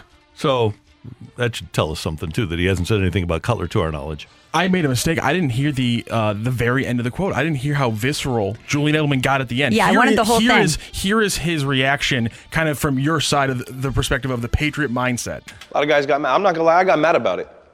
You know, I sacrificed my body all damn long, all day long. I was taking shots for this, numbing up that, ribs, broken ribs, shoulders, you know, grade three, hanging on by limbs just to play, you know? And, you know, I, I can understand why Marty thinks like that. Hmm. Uh, by the way, just as an aside here, uh, there was a game for the Bears in which Jay Cutler hit Martellus Bennett 11 times for 83 yards. And Martellus Bennett quote after the game. This is a Martellus Bennett quote who just criticized Jimmy Garoppolo. Uh, Martellus Bennett said to the media, they threw rocks at Jesus, and Jesus was an excellent guy who did a lot of awesome stuff. Speaking Hmm. of Jay Cutler, comparing him to Jesus. Wow. Yeah. What year was this? Uh, this was 2015. The Bennett brothers just they're they're, I wonder they're that very was- emotional people. I wonder if that was before or after we saw Jay Cutler on the bike on the sidelines. I don't know. You know what I mean? Yeah. So I guess we have to take what Martellus Bennett says kind of with a grain of salt. But you know what? I take what Julian Edelman says with a bigger grain. Catch the ball. Hey, Tom can't catch it himself. He can't catch it and throw it. Exactly. I, my husband can throw and catch the ball at the same time. Facts, though, scientifically, it's probably impossible. True, yeah. But do you think, though, real quick to put a bow mm-hmm. on all of this, if those two guys are going out and saying stuff about this, about Jimmy G like this publicly, people in, in the leagues talk. All of mm-hmm. these guys talk. Do you think that that's one of the contributing factors, along with health, that might be a reason why Jimmy Garoppolo hasn't found a home yet? I kind of have recency bias, and I see him almost knocking off the Cowboys, or no, knocking off the Cowboys last year, knocking off the Packers with a, a totally mangled shoulder. He went out there and played with a totally mangled shoulder and won in Green Bay in the freezing weather, and then goes to Dallas and lost to the Rams in the NFC Championship game. That's the last thing I saw of Jimmy G, so that's what I'm paying attention to. and he's he's elevated the teams that he's been on. He's he's Yep. gotten them to the place that they needed to be. Yeah. Uh, he wasn't Tom Brady, and that's hey. Mark, Marc Bulger had that here. He wasn't Kurt Warner. It's you can be a pretty good quarterback, but if you aren't the guy, or if you're the guy that's following the guy, you're never going to get the level of respect that the guy got. Yeah. Nobody's going to be Tom Brady. No, that's right. Uh, that is Michelle. I'm Randy, and we've got the fight next on 101 ESPN. We're right back to the Karraker and Smallmon podcast, presented by Dobbs Tire and Auto Centers on 101 ESPN. Welcome to the fight on Karraker and Smallmon. In the red corner, Average Joe Listener. And in the blue corner, the undisputed king of morning drive. Please welcome Randy Karraker. It's time for the fight on Karraker and Smallmon here on 101 ESPN. Patrick is with us. He's going to be Randy's opposition this morning on the fight. Good morning, Patrick. How are you? Good morning, Michelle. Uh, Randy's got a little chip on his shoulder t- these cap- past couple days. Time to take them down today. Love that vibe, Patrick. I think you're the man for the job. I I hope so. No, you you know so, Patrick. You know so. Let's carry that confidence through. Uh, let's do it. All right. Well, question number one, Patrick. Here we go. Good luck. Three relief pitchers have won the MVP in Major League Baseball history. Rollie Fingers did it in 81, Dennis Eckersley in 92, and who else? Was it Willie Hernandez, Eric Gagne, or Steve Bedrosian? Uh, can you read those options again? Sure. Do you want the whole question or just the options? Just the option. Willie Hernandez, Eric Gagne, Steve Bedrosian. Let's go with Gagne. Who is the oldest player to win an MVP award in Major League Baseball history? Is that Ted Williams, Willie Stargell, or Barry Bonds? Let's go with the catcher himself, Ted Williams. Okay, Patrick. According to Pro Football Reference, Dan Dierdorf started multiple games at four of the five offensive line positions. What's the one that he didn't? Left tackle, left guard, or center? Uh, let's do center. And who was the last player to hit 50 or more home runs in a season when his team won the World Series? Is that Albert Pujols, Luis Gonzalez, or David Ortiz? I think it was. I, I want to say Albert, but I think it was Ortiz. So I'm going with Ortiz. Waving in Randy. Patrick, you talked a big game. You talked a big game on the text line. You talked a big game when I welcomed you in. How are you feeling about that? A uh, little lo- baseball heavy today, but much expected baseball season. It is baseball season. We've really got nothing else to talk about right now. So you're going to expect a lot of baseball questions coming up. Uh, training camp, Michelle, starting in uh, less than a month now. There you go. Randy, say good morning to Patrick. Patrick, good morning. How you doing? Good morning, Randy. How are you? Doing great. Thanks for listening. Thanks for playing. We do appreciate it. No problem. Are you ready to go, sir? Ready? Three relief pitchers have won the MVP in Major League Baseball history. How about that? How about that, Randy? Do you know him or do I need to ask you the question? Well, you've got Willie Hernandez. You've got um, Rollie Fingers. Do I need to know, do, do all three? What's the What's the question here? Well, you've already given the answer. So Okay. it was Rollie Fingers, Dennis Eckersley, and who else? Uh, Willie Hernandez with the Tigers, 1984. There you go. Who is the oldest player to win an MVP award in Major League Baseball history? Oldest MVP in baseball history. I'm gonna go with Barry Bonds, steroid aided Barry Bonds in like 2003, maybe. According to Pro Football Reference, Dan Dierdorf started multiple games at four of the five offensive line positions. Mm-hmm. What's the one that he didn't? So he would have started at both tackles. He definitely started at center at the end of his career. And my guess would be that he probably slid in at right guard and didn't play left guard. That would be my guesstimate. Who was the last player to hit 50 or more home runs in a season when his team won the World Series? Ooh, this has not happened very often. Um, because we went a long time without even a 30 home run hitter hitting, uh, winning the World Series. 50 home runs and won the World Series. I'll do the lifeline here, Matthew. Albert Pujols, Luis Gonzalez, or David Ortiz? Okay. Um, Gonzalez hit 57, but I don't know if it was in the 01 season. Um, Papi, maybe 18? Um, Albert's never hit 50, so it's not him. Uh, so it's a coin flip between those two, and I'm I'm to go with uh, the again alleged. Well, how about if I go with this? The steroid era Luis Gonzalez in 2001. Randy Patrick talked a big game.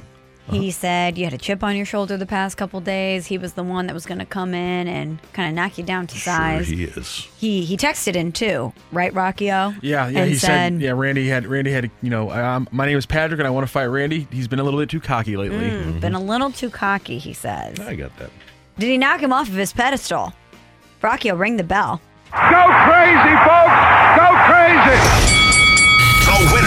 The winner and still champion of the fight, Randy Karraker. Brought to you by High and Dry Foundation Repair, home of the non commission based sales force and hassle free warranty. Excuse me while I whip this out.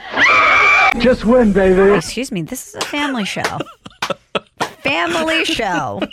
Kids in the car, Randy, going to camps.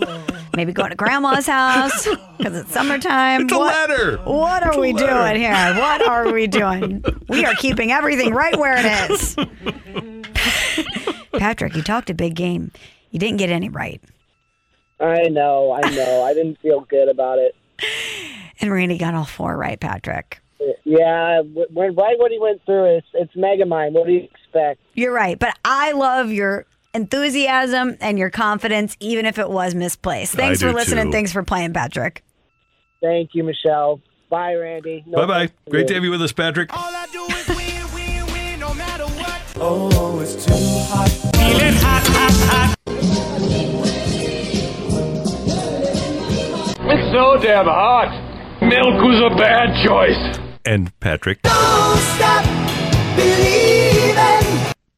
Here's I knew another one was coming. I almost started. Are you done? I'm done. I think you've gone through all of them, so I think we're good here. Randy, you got all four correct. Patrick got zero. That is not great. But let's roll it back. Rollie Fingers, Dennis Eckersley, and Willie Hernandez are the three relief pitchers that have won the MVP in Major League Baseball history. The oldest player to win an MVP award in Major League Baseball history is Barry Bonds, who did it at 40 years old. Old. But, you know, just chronologically old. Steroid makes, steroids make you a little younger. I think that's the whole point. Yeah, right. Yeah. it's kind of their purpose. The non-adult added, I guess. Um, I don't even know what word I'm trying to go for now. The non-steroid answer would have been Willie Stargell then. He wanted, Oh, okay. he wanted 39, like 40 day difference. Keith, with Keith Hernandez? Yes, yes. In with Keith 1979. Hernandez. Wow. According to Pro Football Reference, Dan Dierdorf started multiple positions at four of the five offensive line positions. The one he didn't start at is left guard. Makes sense. Just yeah, being on the right side. And I know he he actually ended his career as a center after he tore up his knee in '79, and Wow. spent the last few years as a center. And the last player to hit 50 or more home runs in a season when his team won the World Series was Luis Gonzalez, who hit 57 in 2001 for the Diamondbacks. That's it. Well, you, you already knew all the answers. You need to take the knife and jam it through their eye into their brain and kill them. Randy, Patrick is dead. He's already dead. Randy killed a guy on the fight today. Did you hear that? Our friend Polo Ascencio joins us next on 101 ESPN. We're right back to the Karraker and Smallmon podcast, presented by Dobbs Tire and Auto Centers on 101 ESPN. Elevado, profundo. ¡Yippee yepes! ¡A la historia! Cuadrangular de tres carreras. A la tierra de las hamburguesas. Dos hamburguesas para todos mañana. Una por cortesía de Goldie. Otra por cortesía de Juan David Yepes. Cuatro carreras para los Cardenales. Solamente una para los Marlins de Miami. Le dio con todo. That is the great Polo Ascencio. He does the Spanish language play by play for the Cardinals. And Michelle, I was at the game yesterday, and whenever we go to games, I know you and I feel the same way. One of our favorite parts of being at the ballpark is getting a chance to say hi to Polo. Good morning, sir. How are you? I'm gonna start charging you people to say hi for you to you guys. uh, I, I, I, I I hear that quite a lot, and I'm not making any money out of saying hi to people. So, Randy, Michelle, you owe me five bucks. You can Venmo me, sell, whatever. Uh, I even hey hey I even take pesos. So hey, dollar pesos, whatever. Just bring them. It's worth it. It's worth it for us. Yeah, it really is. There you go. Hey, ju- let, let me tell you. Let me, let me tell you a quick, quick, quick, quick story. And you know, I'm full of stories. I I asked uh, Matt Rockio, hey, how, how long do I have? Five minutes, ten minutes, thirty minutes? Because I need to know, right, to pace myself. Um, and he's like, no, no, about nine, ten minutes. I'm like, okay, then I have time for one story. um, so yesterday uh, at night, you know, I'm talking to my my daughter who is in California, where I still live. Hey, how you doing? This and that. How was the game? Oh, great call this, great call that. She's my biggest hater and my biggest supporter. And uh, she's like, "What are you doing tomorrow?" I'm like, "Oh, tomorrow I'm going to be uh, on um, on the morning show on ESPN at 8:45 a.m., which is 8 8:45 here, 6:45 where we live." And then she replies back, "Oh, with salmon and cracker." I'm like, "What?" And then and then I said, "I said salmon and cracker, you mean?" She's like, "Oh, close enough." So from now on, you're salmon and cracker. So hey, what's up, salmon and cracker? I love that. Sounds like a delicious, Delicious, combo. yeah. Yeah. I'll take it. Tell your daughter we'll take it, Polo. I know. I, hey, I've been looking for a good bagel. Anybody know where's a good bagel here in San Luis? Hey, speaking of salmon, like lox, like like like uh, smoked salmon. So if I if anybody knows where I can find a good uh, uh, bagel with with uh, smoked salmon, please let me know at Polo Ascencio on Twitter uh, and uh, Polo's View on Instagram. Even though I'm having issues with my Instagram this morning, but it's okay. All right. So please uh, let me know. Polo, Great. I, I got go. your I got your spot. It's uh, right here in Creve Coeur. It's down the street. It's on Olive. It's Pumpernickel's Deli. They have Pumpernickel's Deli. Pumpernickel's Deli. Uh, it's just uh, east of Schulte. Yeah, just east of Schulte on Olive and Creve Coeur. Randy, Pumpernickel's. Randy, it, it, it better be good because I've, I've heard my voice from the uh, from the uh, wrist show in the morning talk about it. But remember, I live downtown. I actually live on top of the arch. If you if you drive by the arch and you see somebody on top, that's me cooking and, and you know just having a good time up there. Um, that's where I live. So it's about 15 minute drive. But for you and to try that uh, amazing bagel when I'm craving my California style bagel with salmon and lox and and, and capers, you know, I'm a little fancy like that. But uh, what's up, guys? What's going on? And Polo, it's so great to talk to you. We could talk food forever, but I want to talk a little baseball with you. We loved your call that we just played. You bring so much energy and enthusiasm to the broadcast, and that's one of the many reasons that we love you, Polo. But you mentioned that you love stories, and there's so many young players on this team with great stories. What's the, the best story for you that's happening with the Cardinals right now? I, I mean, again, we only have what six minutes now. It's it's uh it's crazy what what this what the kids are doing. Crazy, you know. Last night, a couple nights ago with Nail, and then hey, who know who Capel his his godfather is Roger Clemens. So last night we had Roger Clemens at Busch Stadium. I know, you know, we're used to having great people, great players, Hall of Famers. You know, especially Ozzie Smith. He's quite often at the stadium, but it's rare to have somebody from the outside world. Uh, and yesterday we had Roger Clemens at Busch. To, he came to support his godson. And next thing you know, Roger Clemens is right behind us in the booth. And and Benji, obviously, you know, they, they, they played against each other. They they you know they say hi to each other, and I got goosebumps. Even though you know when he was a player, I didn't like him because who likes a good player on the opposing team? But when I saw him, I'm like, wow, this is the Rocket in our booth. That's crazy. So that's a story that perhaps nobody knew, and now we know that Capel has a, a, a relationship with Roger Clemens. I mean, Brendan Donovan. I mean, this guy came out of nowhere, like like legit nowhere. Even in spring training, that's when a lot of people started noticing this guy.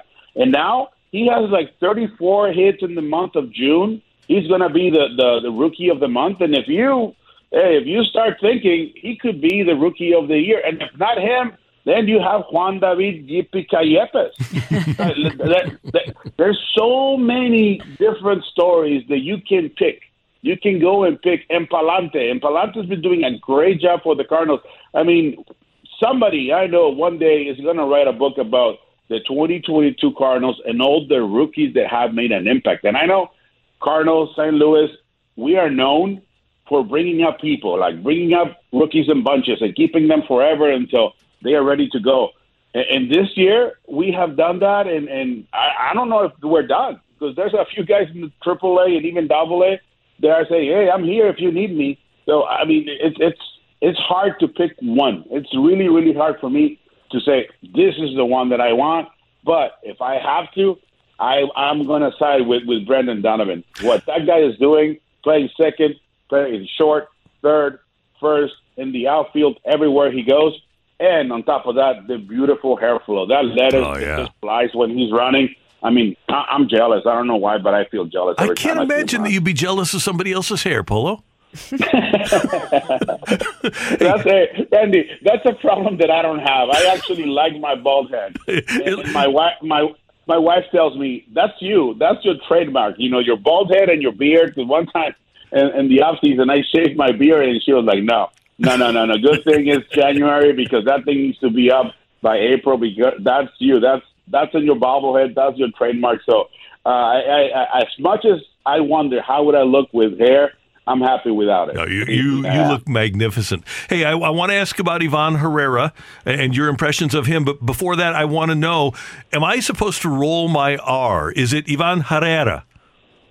Uh, no, well, it's not hey, hey, hey, hey, hey. We're not laughing here. Ivan Herrera. Herrera. Okay, thank you. Uh, Herrera. Herrera. Herrera. Very good, Randy. Some.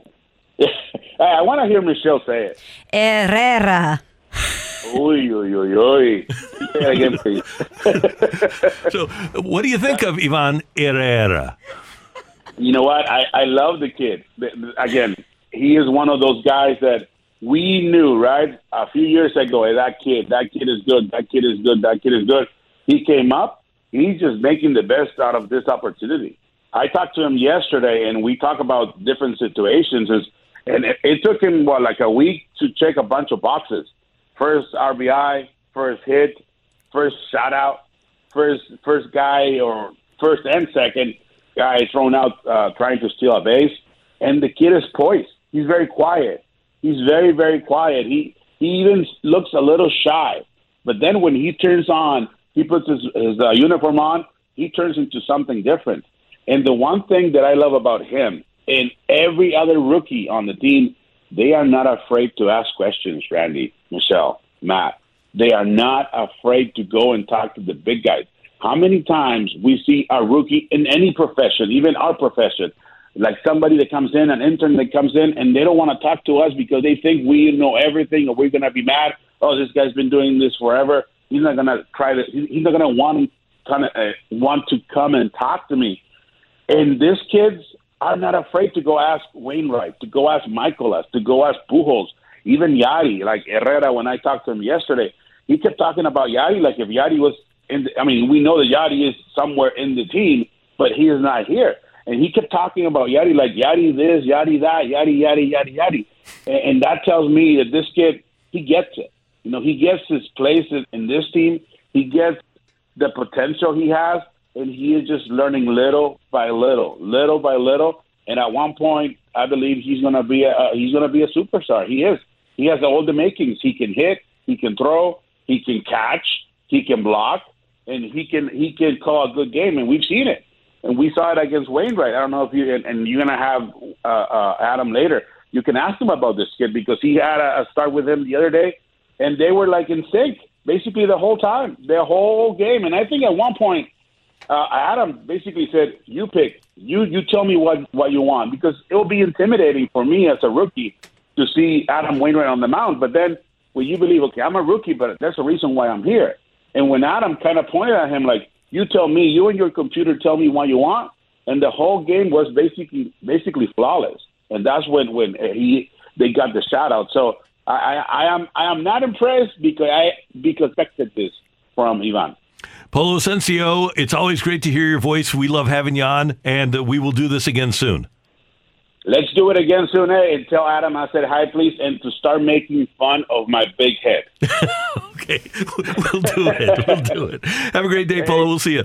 Take care. Thank you, guys. Thank you. Thank you so much. See ya. That's the Cardinals Spanish language play by play man, Polo Ascencio. He is so much fun. He is. We got to get him a good bagel in St. Louis. Yeah, we can make that happen. Uh, that's Michelle. I'm Randy. You're killing me, Smalls. Coming up next.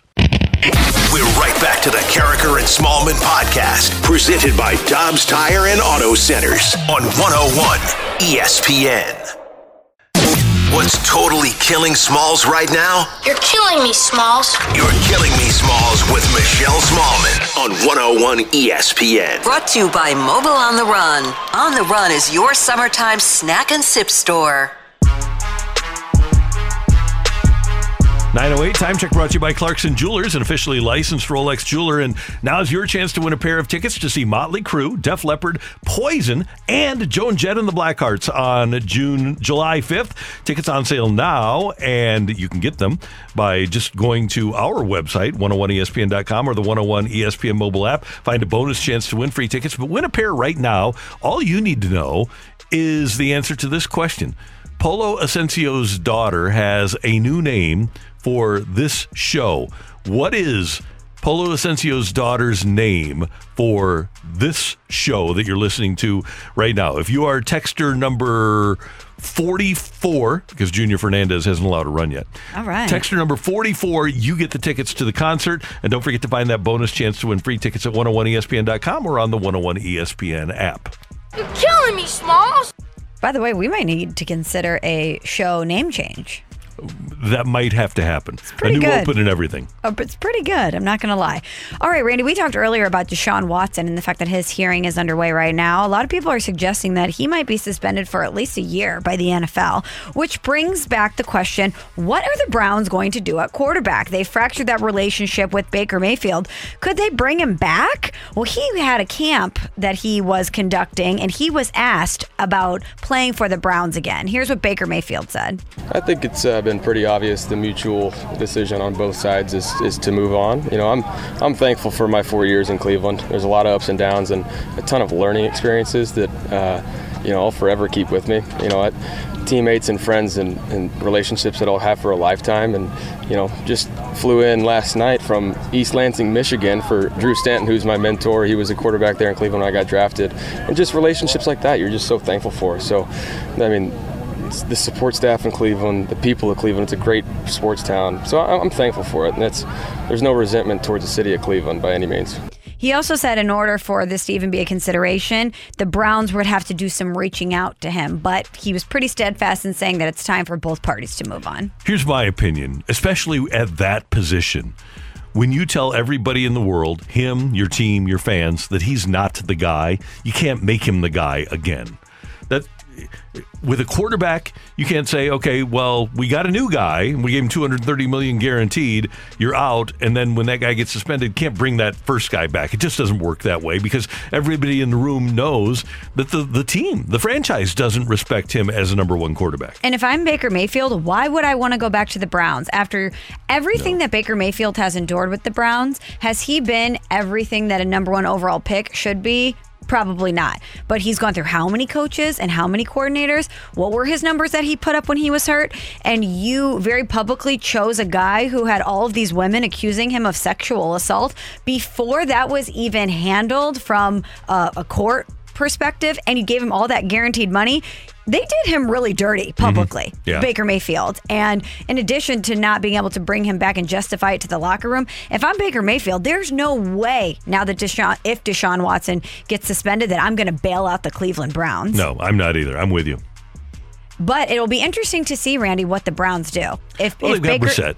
sure, but is he going to be the guy for them? Is, is this really? If they thought he was going to be the guy, they wouldn't have gone out and given Deshaun Watson all that money.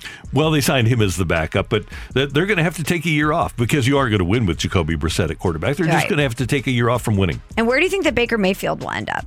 Boy, I really thought it'd be Seattle, but they've shown no interest. Carolina is still talking trade, but they drafted a quarterback in Matt Corral. They still got Darnold.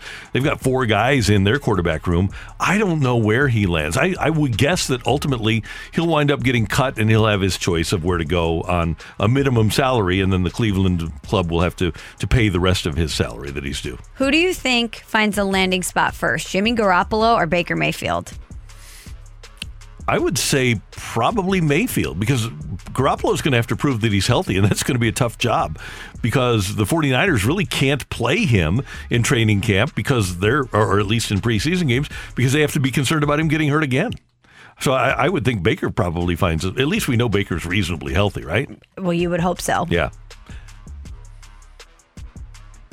You're killing me, Smalls. And finally, Randy, yesterday we talked about Freddie Freeman's emotional return to Atlanta and how uh, his teammates were uh, saying, We hope we're not second fiddle here with the Dodgers. Clayton Kershaw saying that. And yesterday, Freddie Freeman, this is from Buster Olney, who told friends that he's angry with how his free agent negotiations played out as changing representation. He left his agent at Excel. He's currently listed as being self represented. He came out and said that it was an emotional weekend for him and that he's changing representation.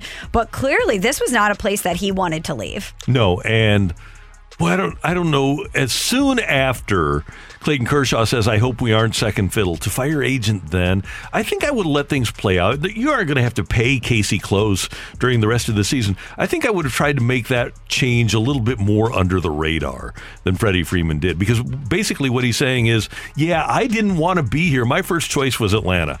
You know what he's saying? You are second fiddle. Yeah, exactly. He's he's confirming what Clayton Kershaw said. And I think this must have been something that was pretty evident before the weekend because I don't know. I don't think that you think you're second fiddle if someone goes back to a place that they loved and had great affection for and is getting honored for winning a World Series. That's going to be an emotional time.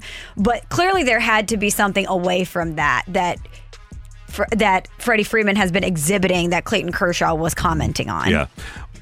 When Kurt Warner was coming off of his rookie year, had two years in the league, he told his agent, get a deal done. I'm going to training camp. I'm the boss. Get a deal done. I'm going to training camp. If you're a player and you like a place that much and you've got more money than you can ever spend, you don't let the agent handle it because the angel agent is going to go for the most dollars. Mhm. If you're a player and you want to be at a place, you say get a deal done there. So it's as much on Freddie Freeman as it is on Casey Close. Oh yeah, he's in the driver's seat Yeah. here. He's the one that gets to to drive the car. So And by the way, you- you say if you don't get a deal done, you're fired. exactly there you, know, go. I'll do it myself. Yeah, and you would think after and both sides were really sad ab- about the the air quotes divorce. So it seemed very strange to me that they weren't able to make it work. Yeah, it's a shame. Thanks, Michelle. You're welcome. Coming up on 101 ESPN, the first American LIV Golf Tournament event is coming up this weekend. Bob Harig of SI is there, and he's next on 101 ESPN. We're right back to the Karraker and Smallmon podcast, presented by Dobbs Tire and Auto Centers on 101 ESPN. Michelle Smallmon, Randy Karraker, 101 ESPN in St. Louis, and we go to the Brown and Crouppen Celebrity Line, and our longtime friend of the show, Bob Harig of SI.com, joins us to talk about what's going to happen in Pumpkin Ridge this weekend. Bob, first of all, thanks for taking some time with us. How are you doing this morning? Hey, doing well. Thank you very much for having me. And I want to start with your book because you have a book out, Tiger and Phil, Golf's Most Fascinating Rivalry. I would assume that everything that's happened with Phil Mickelson over the course of the last year, uh, you're going to have to write an addendum to this book. The, the rivalry took a, a weird turn over the course of the last year plus, didn't it? Yeah, I'm really hoping that uh, for the paperback version, I get to write another chapter or three. um, yeah, it's been uh, it, it. You know, I'll be honest. I don't think any of us saw what's coming. What's happened in the last six months. Um, you know, if you'd have given odds on January 1st that Tiger would play the Masters and the PGA Championship and that Phil would not, I mean, they would have been through the roof. I mean, I don't even know if any, you know, it just, it, the, the bookies would have thought that was an easy mark because it just didn't look like Tiger would be ready. And obviously nobody knew that Phil wouldn't be playing.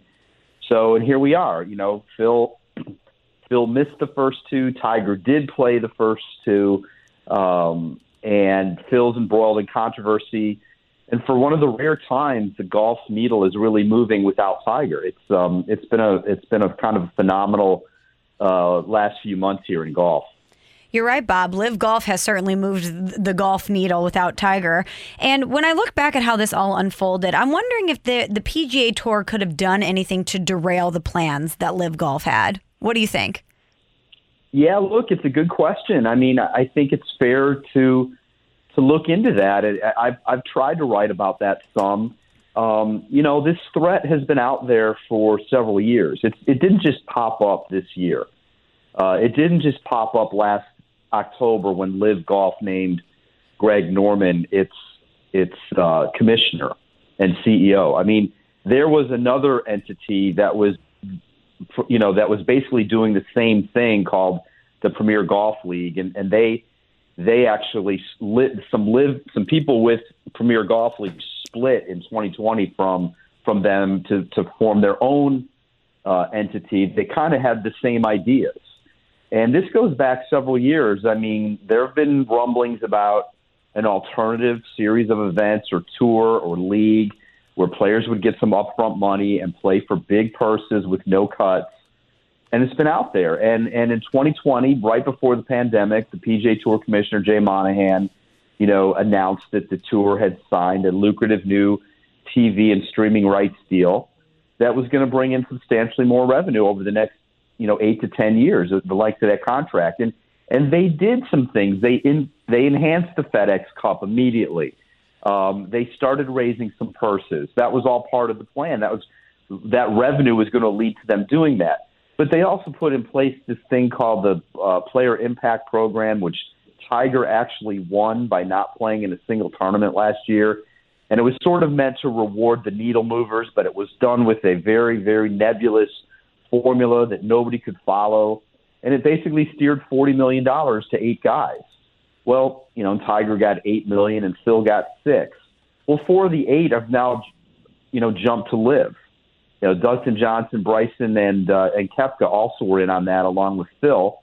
So, so what did that really prove? I mean, you know, the, it's easy for me to say, but they needed to find a way to to come up with some guaranteed money for guys because that's that's been the issue. The golfers have come to believe, and their agents are talking that um, you know that, that that the idea that there's no automatic compensation for these guys is wrong. And you know, I, I think they probably have a point. You know, in, in all major sports, there's no nobody's paying their own travel or their you know their own and, and not not guaranteed of getting paid if they if they uh, if they show up and don't and uh, and miss a cut. And so there was probably something in there that might have thwarted this. Now, look, they were never going to be able to compete with the money being thrown around now. And let's be honest, they're they're doing that because Liv was desperate. So they they they had to they had to really overpay to to get these guys to jump on board. And of course, those numbers are extreme, and that's here here we are with the with this you know with the second LIV event and some pretty some pretty big names that have jumped over. SI's Bob Harig with us on 101 ESPN, and you're up at Pumpkin Ridge. What's the buzz like around the first LIV tournament to take place on U.S. soil? Yeah, you know, it's still I, it's still hard to tell. Um, you know, there's been some threats of, of protesting. Um, you know, because uh, there, there's there's some rumblings that the Pumpkin Ridge members, or at least some of them, are not happy about this. You know, not happy about giving their golf course, although they're getting paid. The, the course is being paid a hefty rental fee, I'm sure. But you know, they're giving up their course for a couple of weeks. Um, they don't like uh, the the Saudi involvement in this. The you know that they're the funding source of LIV Golf. That's controversial. So there's been some talk about that. You know, I haven't seen any of that yet. Today's the pro am day. Um, it's pretty quiet still. I, I, I think we'll see a little bit more tomorrow when it starts. And you know, this I went to the London event too, and and, and you know, my my take there was once the tee shots were in the air and they got started, you know, it, it seemed like a regular golf tournament, except for the shotgun start part of it, you know, which is unique and, and, and a little hard to get used to. But like once they were playing, it was it wasn't goofy golf; it was real golf. You know, on a real golf course, it's going to be. You know, this this golf course has some history. It, it's where Tiger won his third straight U.S. Am, and it's where they had two U.S. Women's Opens. Um, so you know that part of it's fine. It's all the surrounding stuff that we just don't really know where it's going. Well, there's a, a ton of intrigue this weekend, and we want everybody to follow Bob Harig on Twitter and read his great work at SI. And don't forget about the book, Tiger and Phil, golf's most fascinating rivalry. Bob, we always uh, appreciate your time. Thanks so much. Have a great day and a great weekend outside of Portland. Hey, thanks so much, guys. Have a great day. I appreciate having me on. See you later. That is uh, Bob Harig. Coming up next on 101 ESPN, it is Wednesday. It's time for Wednesdays with Wayno with Karraker and Smallmon. We're right back to the Karraker and Smallmon podcast, presented by Dobbs Tire and Auto Centers on 101 ESPN. Getting you inside the cards. Inside corner, and he struck him out. That's strikeout number 1,000 at Busch Stadium for Adam Wainwright. It's Redbirds pitcher Adam Wainwright on 101 ESPN. Third time through the lineup, he strikes out seven, and he strikes out the side in the seventh inning. Presented by Chick fil A. Earn points on your next mobile order with the Chick fil A app. Michelle Smallmon, Randy Karraker, and we go to the Brown and Crouppen Celebrity Line. It is Wednesdays with Wayno with Cardinal right-hander and all-around great guy Adam Wainwright. Good morning, sir. How are you? Doing great, guys. How are y'all? Doing well. Uh, we want to start with the hidden baseball yesterday. Uh, you put it up on your social media that uh, there was a baseball hidden inside the ballpark. We want to know if somebody found it and where it was. Apparently, somebody did find it, um, and it was one of our uh, stadium frequenters. Um, we occasionally call them autograph hounds. They will uh, they'll be there every day waiting for us at the gate. Uh, but you know, his name's I think his name's Jacob. Jacob's uh, a guy who's dedicated, man. He was there and he looked for it. I put it in a pretty hard spot too, but I gave a clue. Uh, the picture of a it was on top of a little hot dog stand up on I think the third level, way up. You know, not not an easy place to find, not an easy place to reach either. But um, I think I think from what I heard, Jacob is the one who who found it. Um, next time I'll give an even less of a hint uh, because it seemed like that that had a good response. So I'm just, you know, I like having fun. It seemed like people were having fun with it, so that's, what we'll do. Well, Adam, you hid the baseball during your day after pitching old man walk, and we've talked to you about so many things. I don't think we've ever even talked to you about your walks after you pitch. And you did this one at Busch Stadium. I'm curious, is there any part of Busch Stadium that you haven't been to yet? Uh, I'm sure there is, but it, I don't know what that would be. I've, I've, I've been scouring through there pretty. I mean, yeah, I've even seen all the storage areas. I think, um, but uh, there's probably something you know that I've that I haven't been in. I, I don't know if I've been in Mr. DeWitt's office. Uh, that might be the only place. Well, it seems like you might have to go visit him on your next walk. And I also want to know how do you get your inspiration for the music that you choose when you do your day after pitching old man walks? It's usually just whatever you know feeling I have. One time, my daughter Bailey Grace, who's in the car with me right now, um, Hi, Bailey. Hi, Bailey. Shawn Mendes radio. Hey. Oh, Sean Uh, Mendes she Radio, nice. recommended uh, Shawn Mendes radio. Yes, uh, yesterday my walk, uh, MLB, the MLB network followed me around and and uh, videoed the whole process. And uh, one of the uh, crew on that on that one of the crew members of that crew was named Jameson, and Jameson recommended um, Led Zeppelin radio, which went which ended up being an incredible radio station. The Beatles, and Rolling Stones, and Jimi Hendrix. It was just a great choice. That was a that's a you know I can't believe I'd never done that before. They're so legendary. But uh, that was that was the first time I had done Led Zeppelin radio on an old man walk, and it was great. That's awesome. hey, Wayno, you are such an empathetic guy, and you're, you're so caring, and especially around your teammates, you you worry about how they're doing. So when this happens over the course of the last several days to Jack Flaherty, what sort of communication have you had with him? What sort of inspiration have you tried to provide for Jack? Well, I mean, it's you know, there's really nothing you can do or say to make someone 100% feel better in the moment like that because you just feel so bad for him because he's just trying his hardest to get back and and everybody's pouring a lot of time and effort into getting him back because he's a very important part of our team.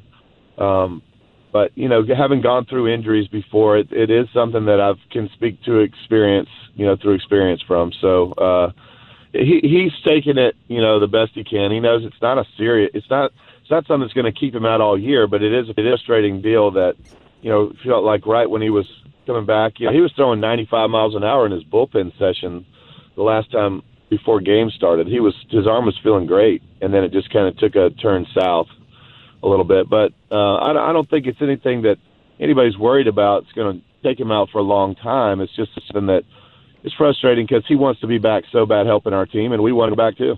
He is essentially three, four weeks into spring training, and we always hear in spring training about a dead arm. Have you ever dealt with that three, four weeks into spring training?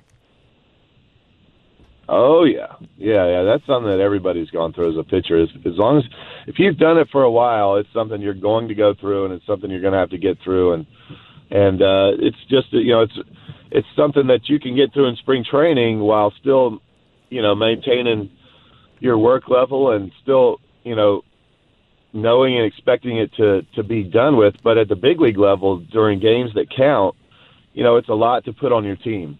Um, if, especially if you're not stretched out yet, and he wasn't really stretched out where he needed to be yet. So it was smart of him to shut it down so that that nothing, you know, coming off a shoulder uh, injury, it, it was smart of him to shut it down so nothing else bad happens. Adam, I want to talk to you about your latest catcher, Ivan Herrera. We know you and Yadi are so connected. You've had a, a steady battery mate for a long time, but give us a scouting report on what it was like to throw to Ivan Herrera. Well, I thought he, he he's got a lot of talent. He's got he's got he moves around really well. He's got a good arm. Um, he caught a he caught a really good game. He and I were on the same page most of the game. Uh, I was proud of him. I thought he did great. He's he's got some work to do. Uh, is what he'll he'd tell you the same thing. You know, he's got some work to do. He's a young player. He's he's learning, and the big league level is a is a is a hard place to learn.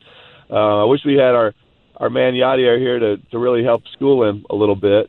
Um, but uh, he I I thought he did great. You know, I was real proud of him. He's he kept his his head cool in the in the big moments when we had runners on base. He he stayed calm and and uh, kept his wits about him. Moved around really well. I thought he did great. Adam Wainwright with us on 101 ESPN. And uh, Wayno, you've told us before that your favorite pitcher to watch is the guy that's going tonight for the Marlins, Sandy Alcantara. It's not as fun to w- watch him when he when he's going against the Cardinals, but boy, has he turned into something, hasn't he? Man, he is something. He is incredible.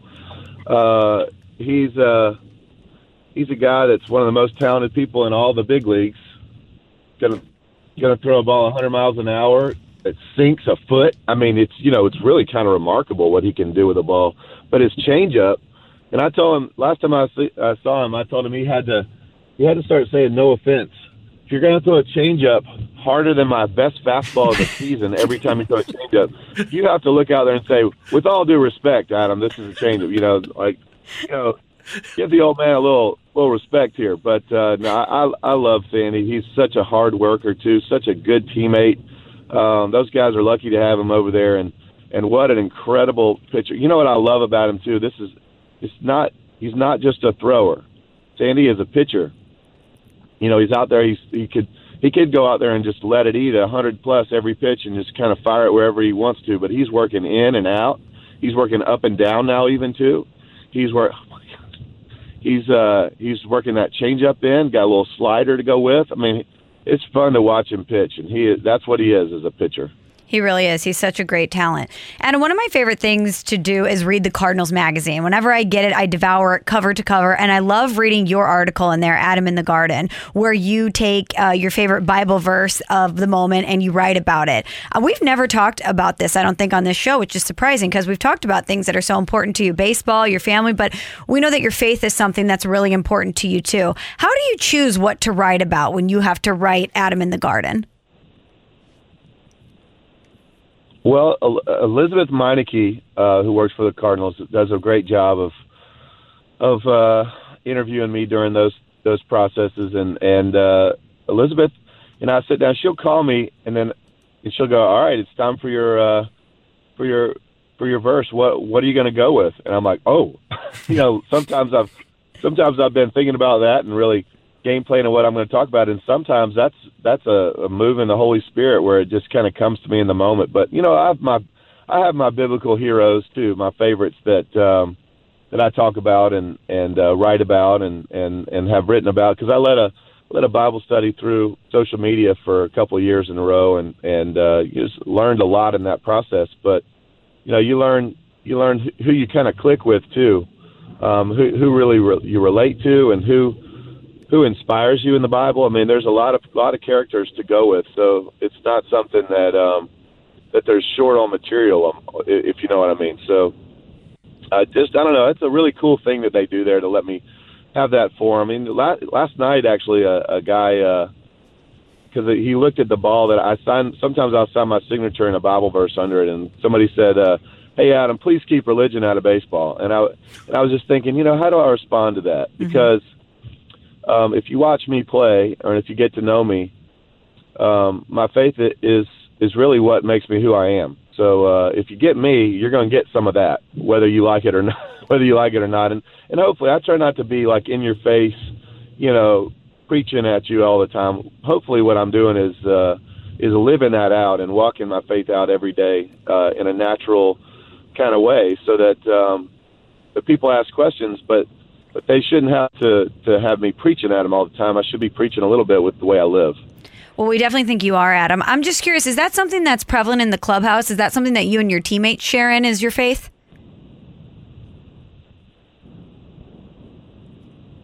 I missed. What say? I said, is that something that you guys talk about in the clubhouse? Do you guys, do you and your teammates share in your faith? Absolutely. We have uh, know, we'll have twenty guys in chapel. Um, we'll we'll uh, we'll have you know ten to twelve guys in Bible studies when we get together on the road, and and uh, it is a it is a great time of growth off off the field, which is a very very important thing in whatever that is, right? If that's fantasy football or if that's if that's uh, uh, getting together for Bible studies or big league dinners growing together off the field is what helps players grow more on the field together and click better. And, and we have an incredible group of guys that get together and and and, and you know do life together. It's more than just playing baseball. We're we're trying to do life together also. Adam, one of my favorite stories is when you kept inviting, and you- mentioned you're not in your face with it, but you would invite Chris Carpenter your, to your golf tournament every year, the, the one down in Georgia, and he declined, declined, to, declined, and then one year he accepted, and and all you had to do was be consistent with him, right? And finally, you got him down there, and it changed his life. Well, it did. It, I was. I'm. I'm.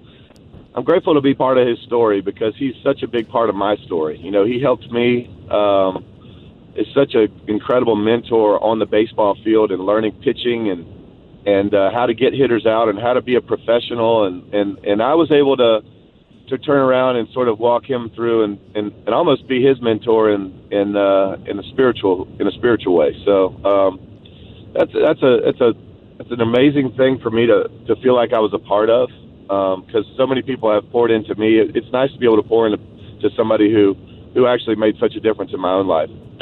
Hey, I wanted to ask you one more thing because every every Wednesday, Michelle and I start our show with this. Guess what day it is? Huh? Hump day?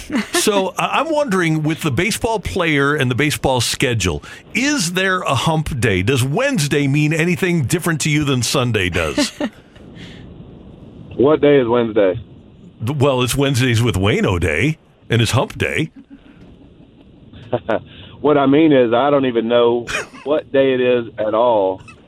I know it starts with a Y, and we got a baseball game. That's really what. That's that's what I know, and I, I know it's Sunday because we have we have chapel, and, and sometimes we have Sunday night baseball, and uh, you know sometimes we'll have Wednesday day games, sometimes we have Thursday day games, you know, sometimes we have Monday day games. So that's kind of hard to keep up with, but honestly, once the ga- once the season starts, um, if you ask almost any baseball player what day of the week it is, they have no idea. You know, and they'll say, "Hey, what are you doing for so and so holiday?" And you're like, "Uh, I don't know when that is," because we play on all the holidays, so it's not like we get those times off to kind of playing around or whatever. So every day is the same to us uh, until the game's over, until the seasons are over, almost. I mean, they, you know, there there's there's a couple of days here and there where you go, oh yeah, I know why today is July Fourth or whatever. But mm-hmm. other than that, you're just out there playing, Randy. You don't even know what's going on. Yeah, and, and that's great. I, I love that. The, the just the consistent rhythm of a baseball season, and that's part of it is is not knowing what day it is. Hey, so many incredible things happening with uh, Big League Impact. We, we've had some great events that raised a lot of money over the course of the last month, but it doesn't end. And I know that you're so proud of so many players that are partaking of uh, what they can do with their platform for Big League Impact. Yeah, it's special. We got tons of guys around the league doing doing uh, programs this year, and and uh, right here in St. Louis, Miles Mikolas is. We have a thing called the All Win campaign. When when when the Cardinals win, everybody wins. We we're supporting some great things. Each player has pledged a certain amount of money per win. Um, Miles Mikolas is supporting the the Crisis Aid Women's Shelter in St. Louis that uh, has rescued and houses people from um, trafficking. I mean, it's just crazy that that's going on in the United States. Um, Tommy Tommy Edman is supporting the, the public schools of St. Louis Foundation, and that is a, a really cool thing. They're they're buying um, the technology in the classrooms that these kids need to go out and, and do their do their homework and study and have all the resources they need within the classroom. Um, Goldschmidt is is supporting um, uh, Habitat for Humanity. They're building a house actually this year through through his uh, All Win campaign, and uh, I'm I'm supporting the Crisis Aid Community Outreach, which is uh, providing meals for local families in need. Um, so that's just right here in St. Louis. What we're doing with the Cardinals through the All Win campaign. People can get on at BigLeagueImpact.org and join in with us uh, for our All Win campaigns. Each win we do is going to support those initiative those initiatives right away all the money goes directly towards those initiatives. It's a really cool thing, and and and uh, also fantasy football. It's on the horizon. We're almost there. It's almost time to start thinking about it, and and uh, we're going to be doing our great fantasy football event at Busch Stadium this year again too. I'm still suffering over missing the playoffs by two points Mm. last year, but I'll I'll rebound. I'll rebound this year, Adam. I'll be back. That's right. If you if you win first place, you don't have to worry about two points, Randy. You know, Point well taken, Mr. Wainwright. You got me there. Hey, we're so thankful for what you do for our community and so thankful that you join us every Wednesday. We, we know that it's a special day for us. So uh, have a great day. Uh, say, tell Bailey we said thanks for taking, uh, sharing her dad with, uh, with your time with us this morning.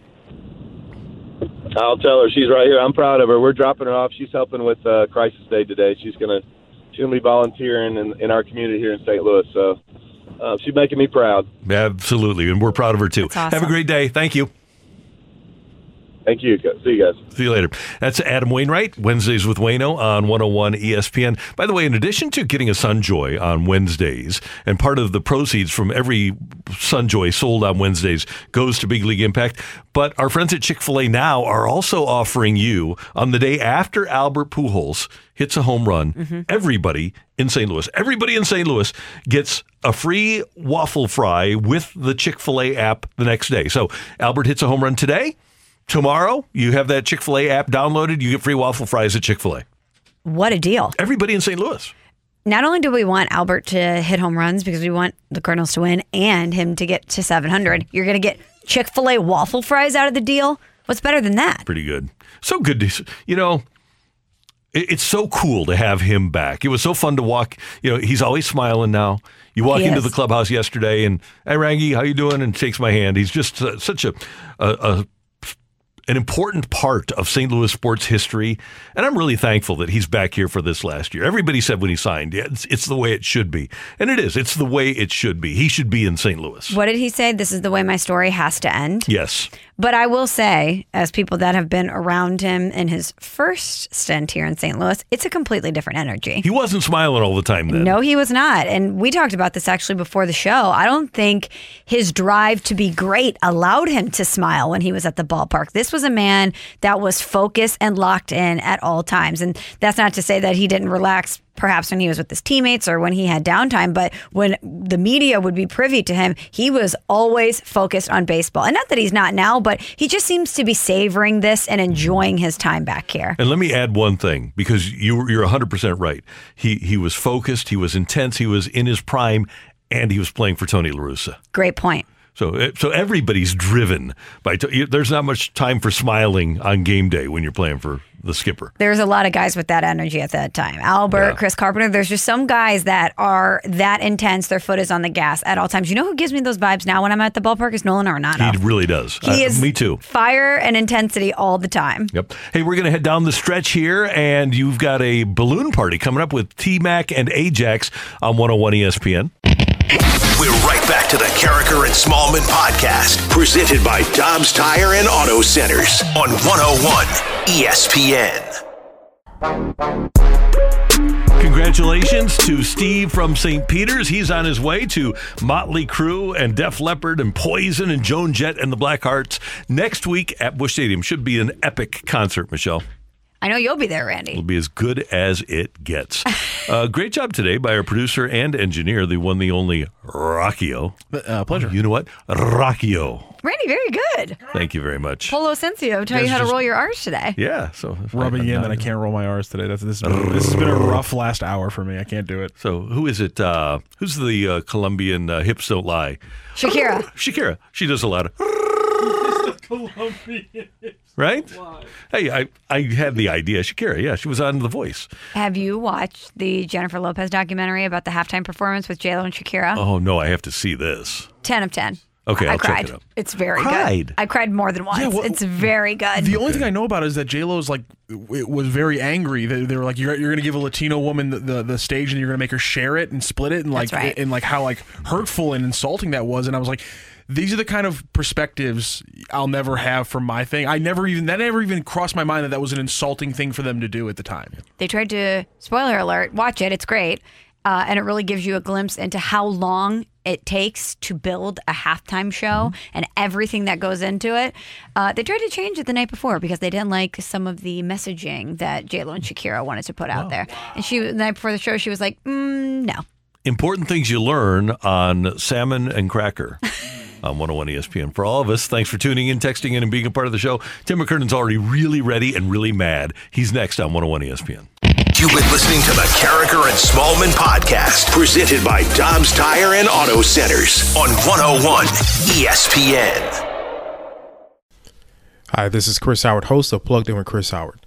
The College Football Playoff Committee made their decision on Sunday, and as much as I loathe the idea of Ohio State losing their way into the College Football Playoff, I 100% agree with OSU making it in over Bama.